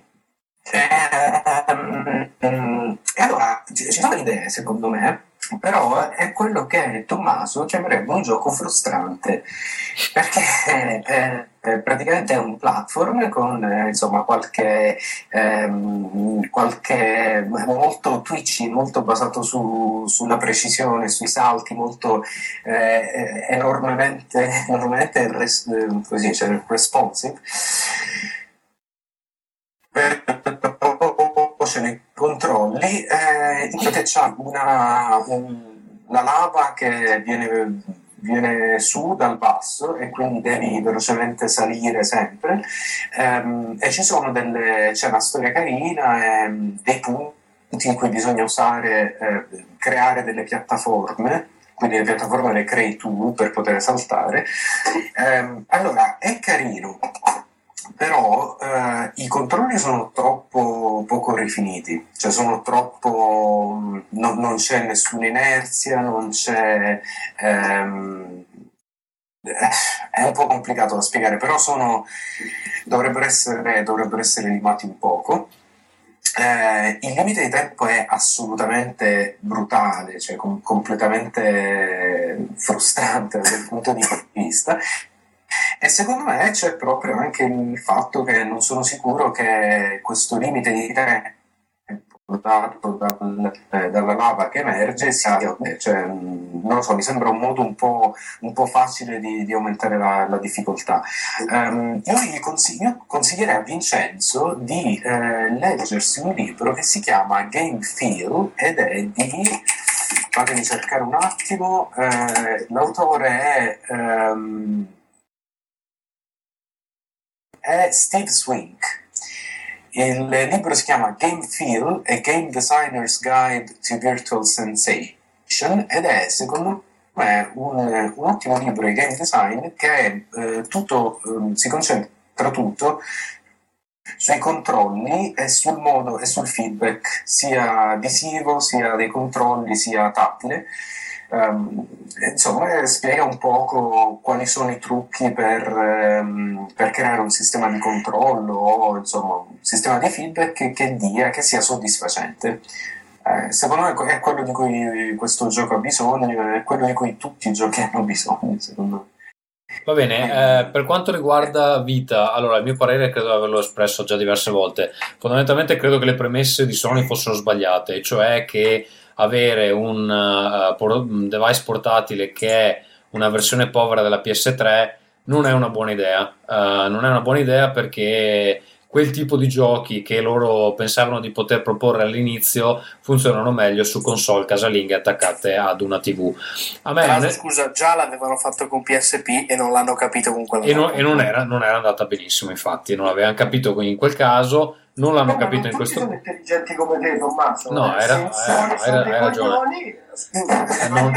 Esatto, no, ma poi com- abbiamo ringraziato Sony. come diceva Michele anche ehm, tra l'altro molte delle funzioni che sono state aggiunte alla console mh, teoricamente interessanti in pratica si sono rivelate abbastanza eh, Cioè, le, le applicazioni che hanno voluto spingere all'interno di eh, PS Vita, eh, le cose sociali e tutto il resto, ma chi è che veramente le ha mai usate? no vabbè È ma anche, a- anche cose tipo il touchscreen eh, sto giocando Sì, sì, ultimamente sì, sia a hardware che, che software. Quanta gente, quanta gente usa il, il remote stream con un pochino più di distanza? Appena sei lontano da dove hai piazzato la PS4, le prestazioni non sono più così fenomenali. Quindi, qual è il senso? A sto punto gioco sulla, sulla PS4. sì devi avere proprio una situazione particolare Devi avere una situazione particolare dove c'è un divano posizionato nel punto giusto e non puoi tenere accesa la TV. Adesso hanno anche Eh, aggiunto. no, io, io lo uso, io lo uso.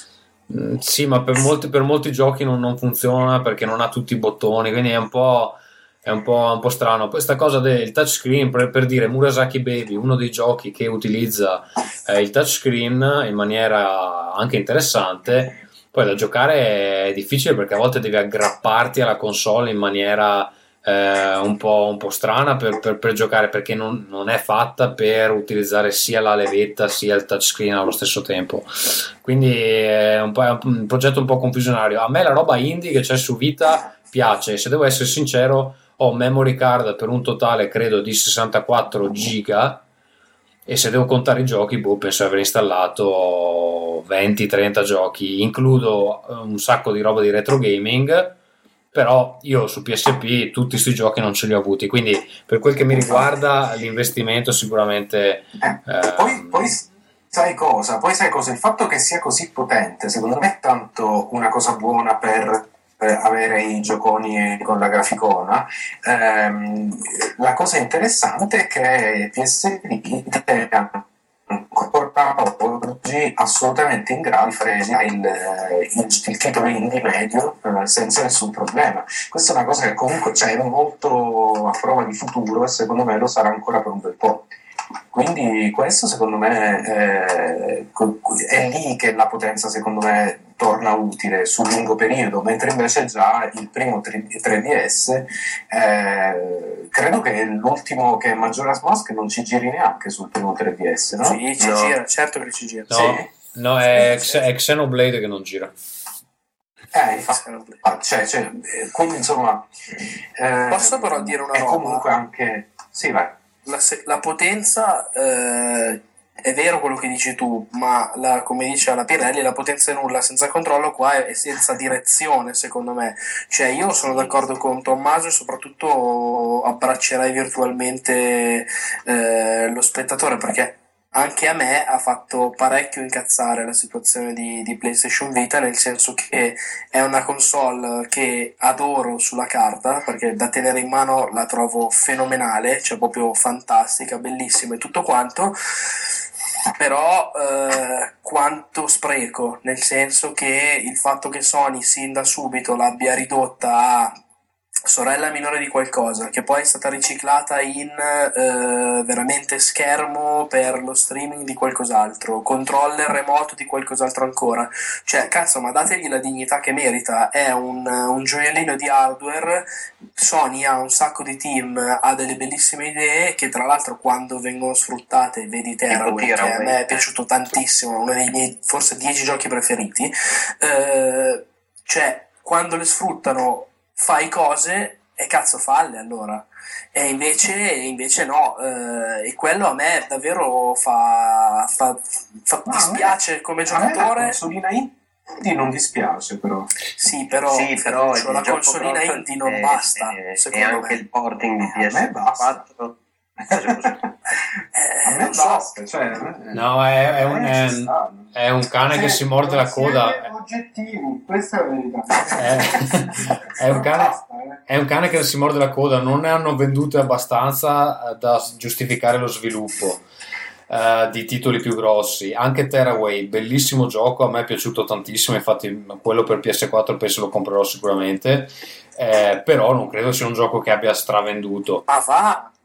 No, no, chiaro. Eh, quindi, cioè, se non riescono a piazzare, se, Però- se- se non riescono a interessare il consumatore, Sì, però Sony eh, è il cane che si morde la coda. Se non fai uscire cose, i consumatori non sono interessati. Perché scusami, ma pensare di vendere alle persone a 200 e passa euro, quanto era fino a qualche tempo fa, eh, una roba che poi mi presenti come massima feature eh, giochi indie, tra l'altro quasi mai in esclusiva, cioè che No, puoi giocare anche a Hotline-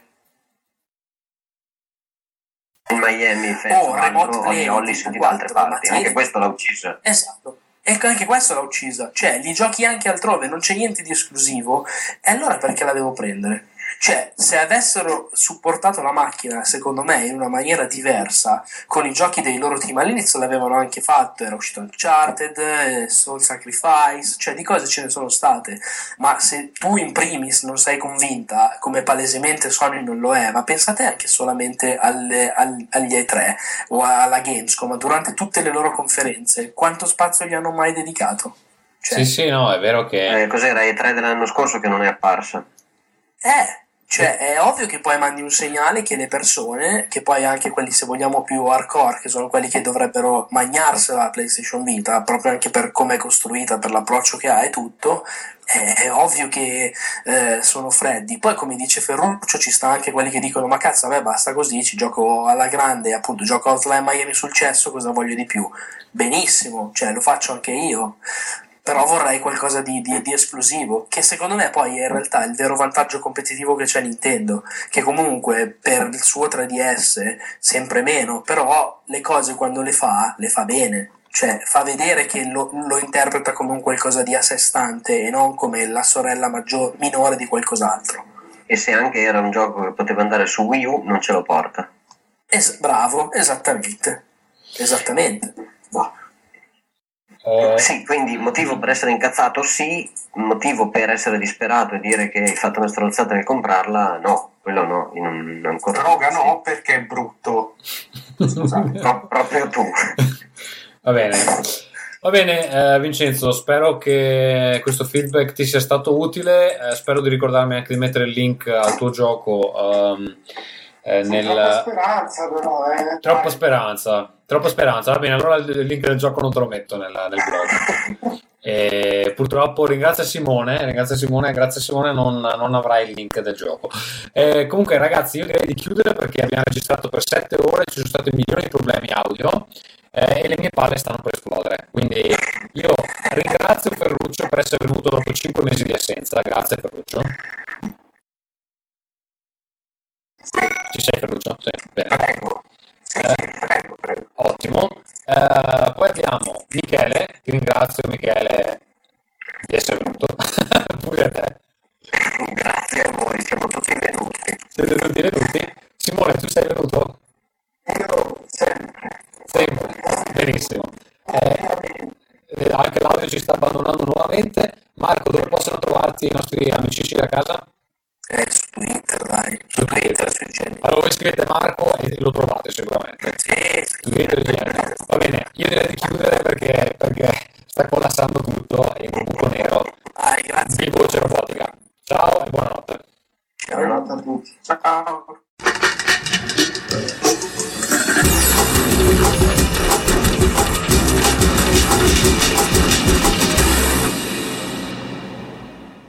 Se siete arrivati fin qui vuol dire che siete sopravvissuti ai mille problemi audio ehm, che spero di aver risolto per la prossima puntata. Una nota sulla puntata eh, post E3 che sicuramente sarà eh, quella che aspettate eh, fremendo. Ci vorrà qualche giorno per eh, registrarla poiché in quel periodo eh, credo eh, sarò in ferie, quindi non trattenete il respiro, comunque avremo modo di parlare in lungo e in largo delle conferenze e di quello che è successo in fiera. Procediamo come al solito con le informazioni di servizio, potete inviarci email a rincast.gmail.com, eh, potete fare delle donazioni se volete supportare il podcast direttamente dal sito www.rincast.it eh, dove trovate tutti gli streaming e i link per scaricare l'episodio. Su Twitter ci trovate a www.twitter.com slash rincast, su Facebook, iTunes e eh, G+, ci trovate cercando Rincast. È tutto, alla prossima. Rincast. Ehm, Marco, allora... Oh, eh, Gesù, ragazzi, ce la facciamo in mezz'ora. io- no, ma vattene pure Ferruccio così non ci rompi i coglioni quando vuoi andartene. Ah, boh. Eh, sto registrando, quindi... Madonna, madonna, Eh, continui sì. a...